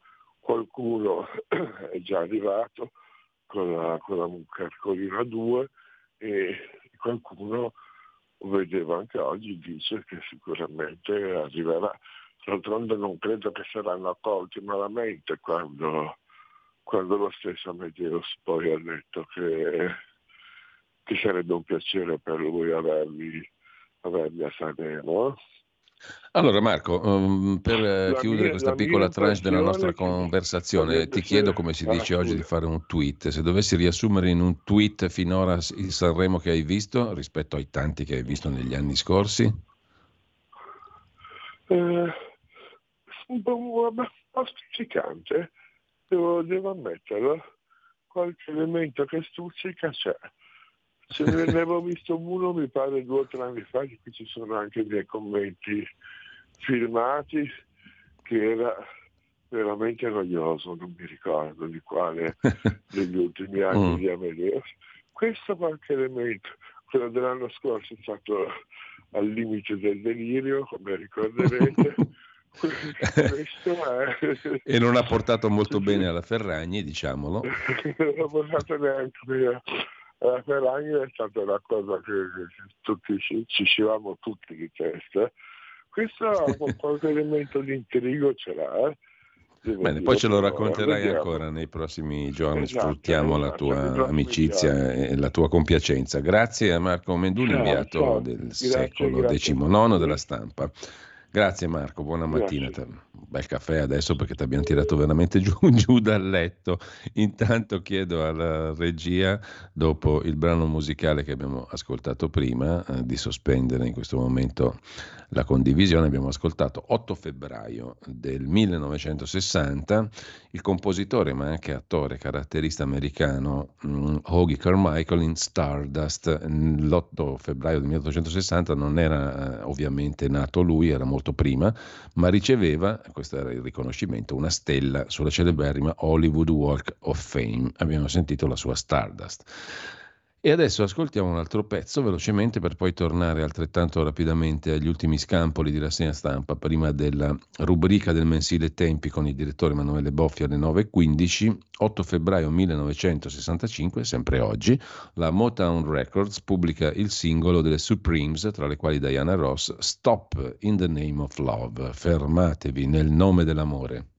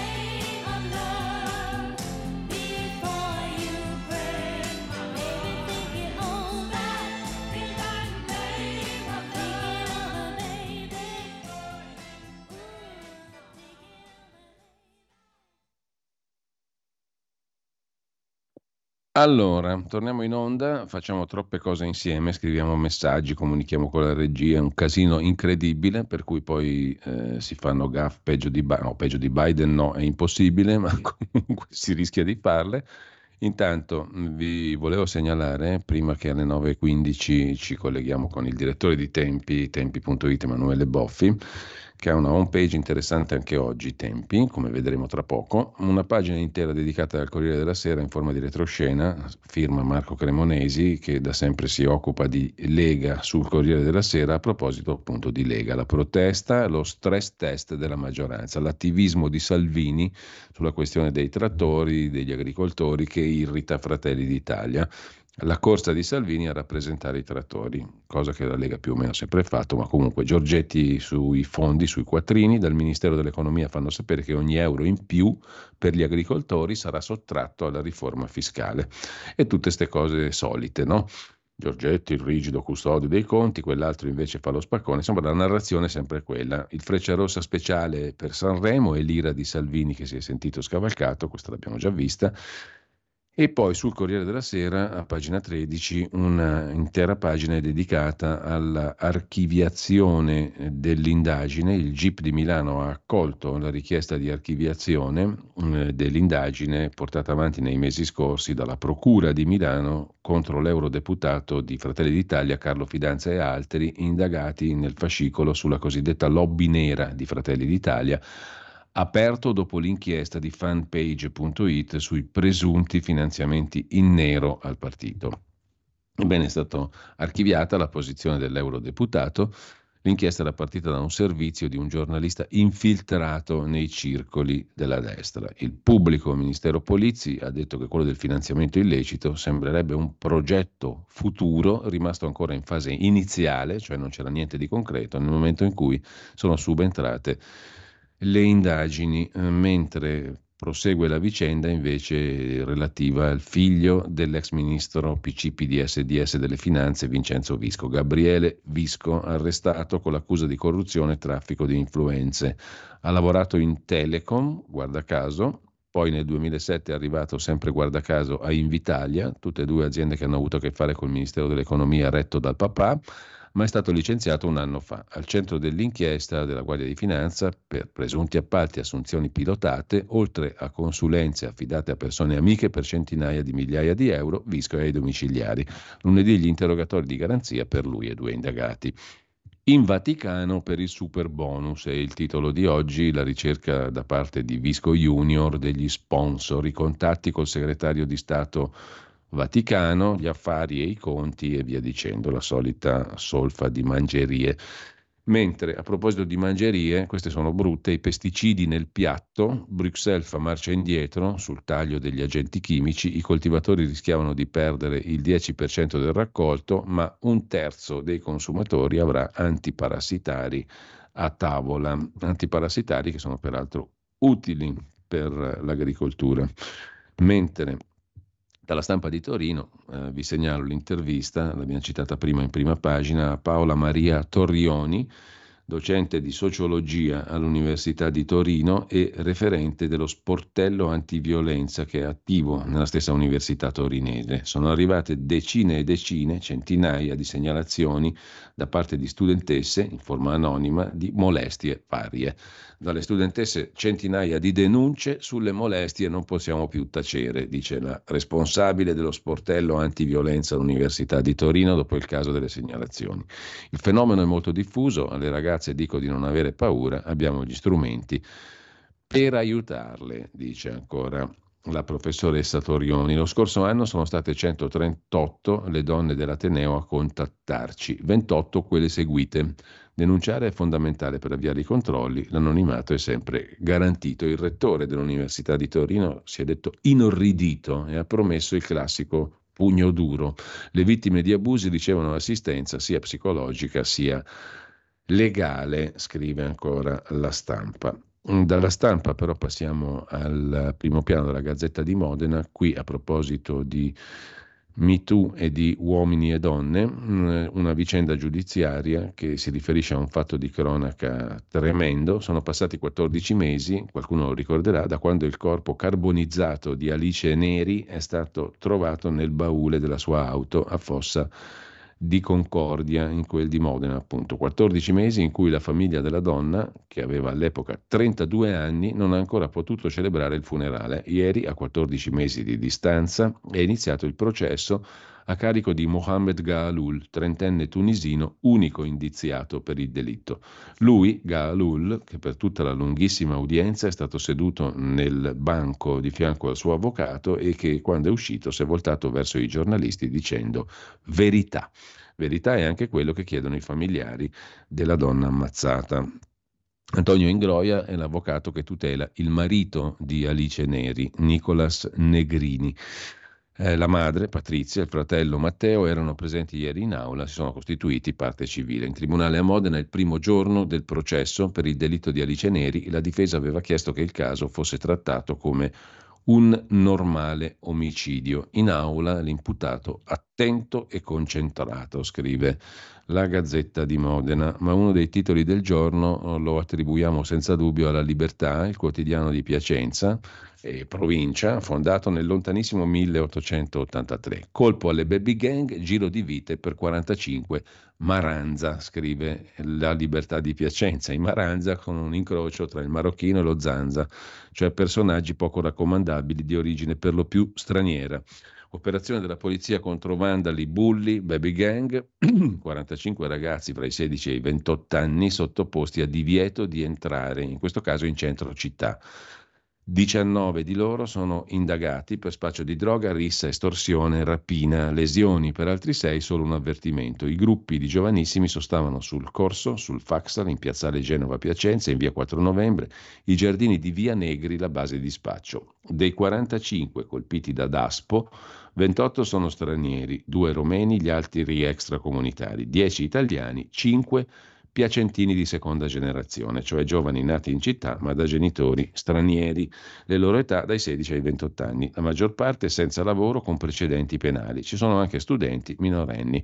Insomma, 45 maranza in un colpo solo non è mica poca roba e giustamente la libertà ci fa la prima pagina ma anche l'articolo principale è Scacco ai Maranza e il titolo pagina 10, 19 denunce, 45 d'aspo. Dice il questore abbiamo agito prima che formassero delle vere e proprie baby gang. Comunque al di là del ridere sono decine e decine i soggetti pericolosi in giro per le città, Maranza o meno che siano.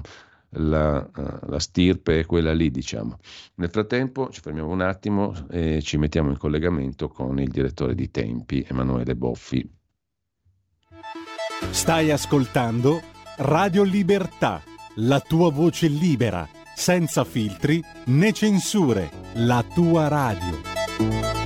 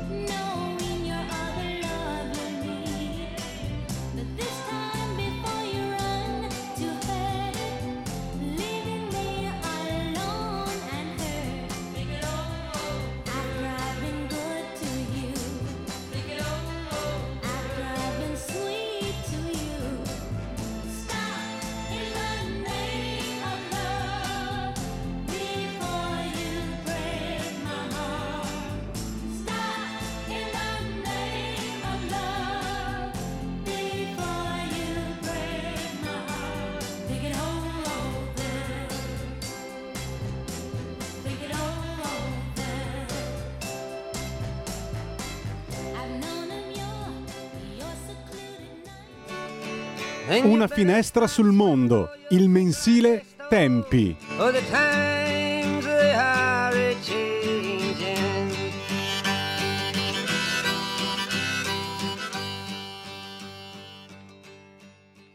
Eccoci qua allora in collegamento con noi come tutti i giovedì Emanuele Boffi, direttore di Tempi, tempi.it. Emanuele, buongiorno e grazie per essere qui.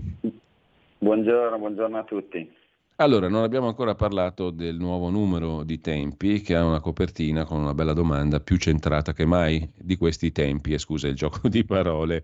Europa, chi sei? Eh, è il titolo di copertina, no? Eh, non ci manca la gente che fa la morale, ma il morale per difendere ciò che siamo. C'è una bellissima intervista di Rodolfo Casadei a Remy Bragg, eh, che eh, giustamente incornicia la, prima, la copertina di Tempi. No? Ce ne vuoi parlare un po', Emanuele?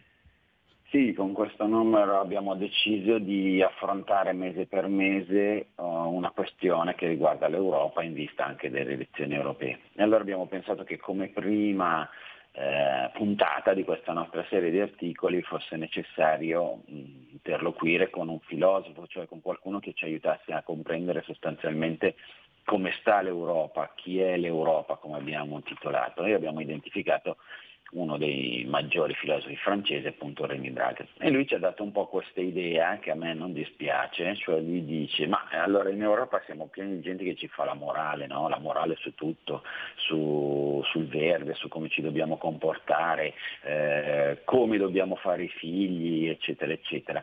Però quello che manca invece a questa Europa è un po' il morale, lui dice proprio il morale nel senso un po' del coraggio, no? la voglia di fare, la voglia di intervenire, la voglia di cambiare. Siamo un continente sempre più vecchio, eh, anagraficamente ma anche appunto anche moralmente. E quindi Remy Bragg parte diciamo così, da questa, eh, da questa eh, da, questa sua, da questa cosa che dice per poi ovviamente parlare invece di anche altri problemi, cioè appunto l'identità europea, che cos'è oggi l'Europa se non. Sì, che poi Emanuele, lui parla no? appunto di radici, no? di un'Europa che ha mutuato la sua anima da due civiltà esterne, quella greca classica e quella ebraica e da lì il cristianesimo. Non sono discorsi teorici, no? perché poi queste discussioni qui implicano l'agire concretamente in politica, non sono filosofismi, mi viene da dire, sono diciamo avere le idee chiare, è un'altra cosa, no?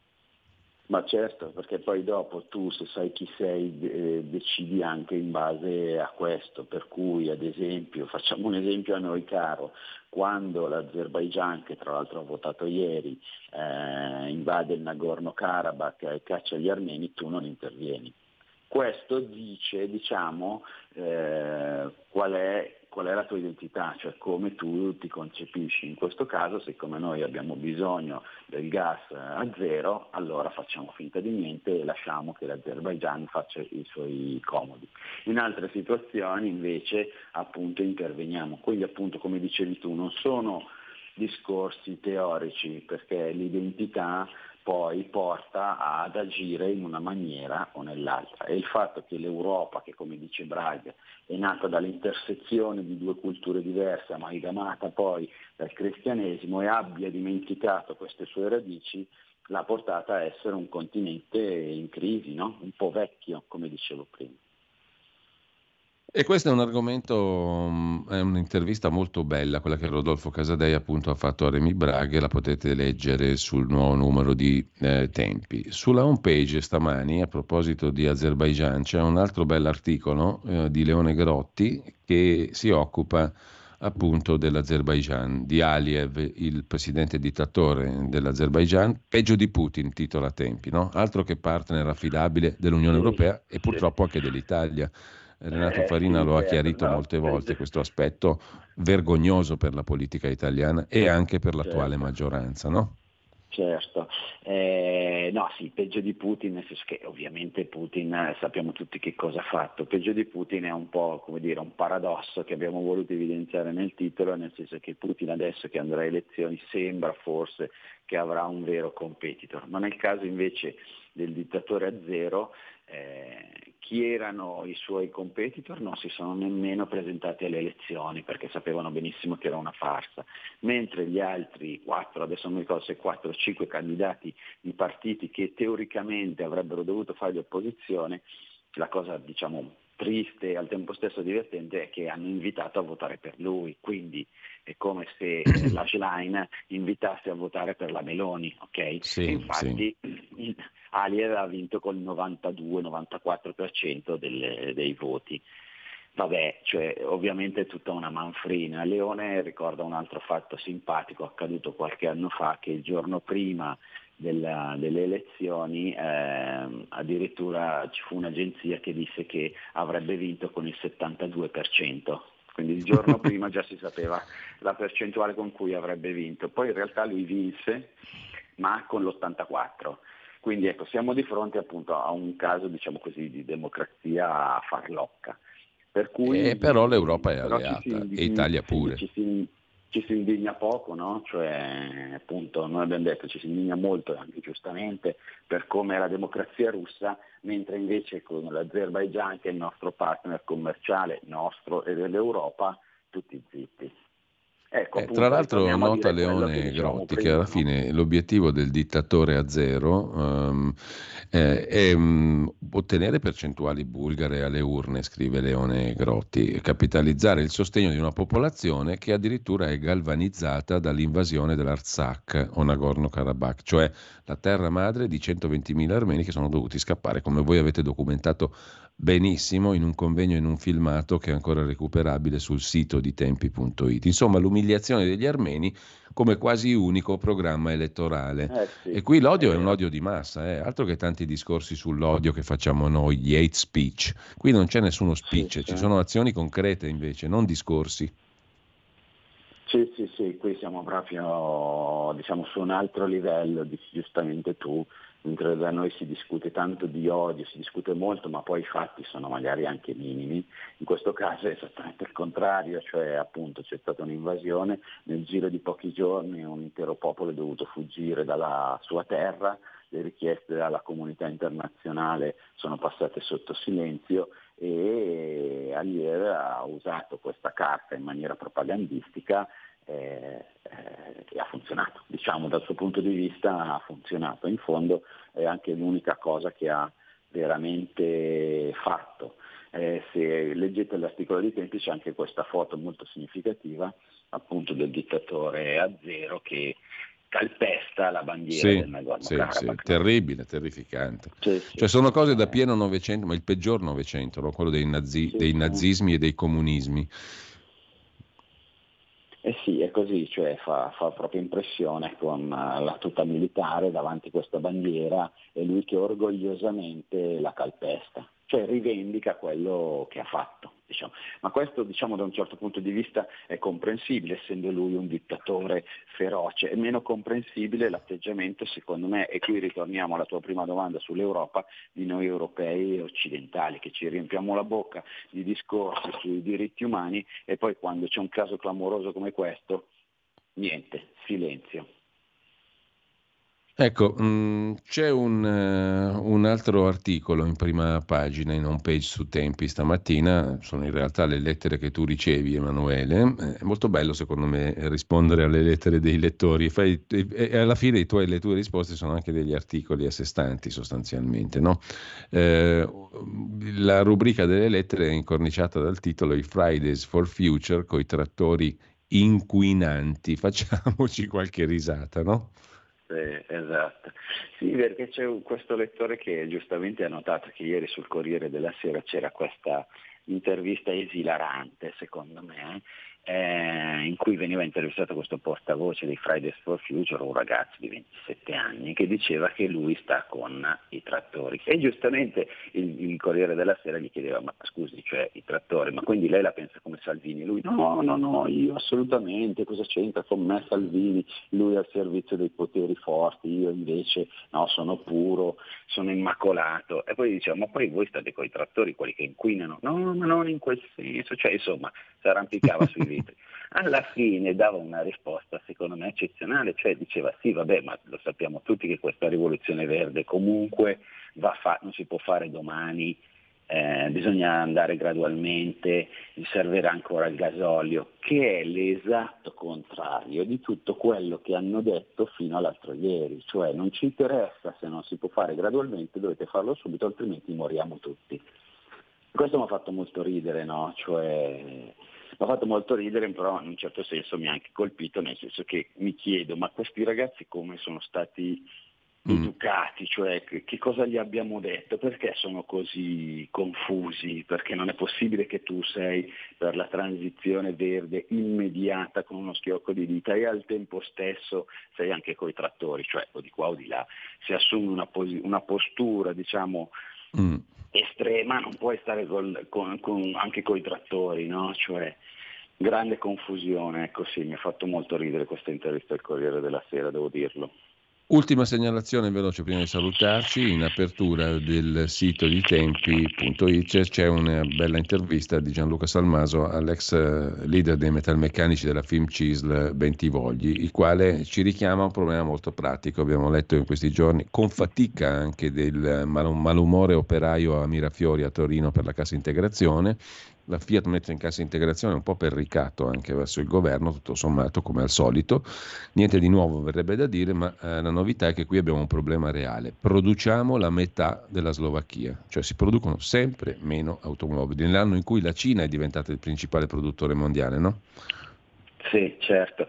Eh, allora, Bentivogli, diciamo così, ripercorre la storia della Fiat negli ultimi anni. La conclusione amara, appunto, produciamo poco, eravamo diciamo, un paese comunque che aveva un prestigio nel mondo dell'auto, invece stiamo assistendo sempre di più a un grande declino, eh, con appunto queste situazioni a Melfi, a Mirafiori, ma anche eh, le stesse macchine, cioè giustamente noi gli chiediamo la 500 elettrica che era stata lanciata in pompa magna, sembra quasi che invece non la vogliano neanche più vendere. Ecco, c'è questo, c'è questo un po' qui, diciamo così, triste declino di, de, de, di Fiat, di Stellantis, eccetera, eccetera, e al tempo stesso Bentivogli dice sì, cioè, da un lato però in Francia Macron comunque è intervenuto, quindi con forza, ma invece i nostri ultimi governi se ne sono un po' lavati le mani no, di tutta questa questione, o comunque hanno sempre dovuto subire un po' i ricattini, diciamo con un eufemismo, della Fiat. Ecco. Uh, io ringrazio Emanuele Boffi, ricordo il sito tempi.it, è molto facile anche abbonarsi, che è una bellissima operazione. Grazie Emanuele, buona mattinata. Eh, grazie a te e buona giornata a tutti. Avete ascoltato la rassegna stampa.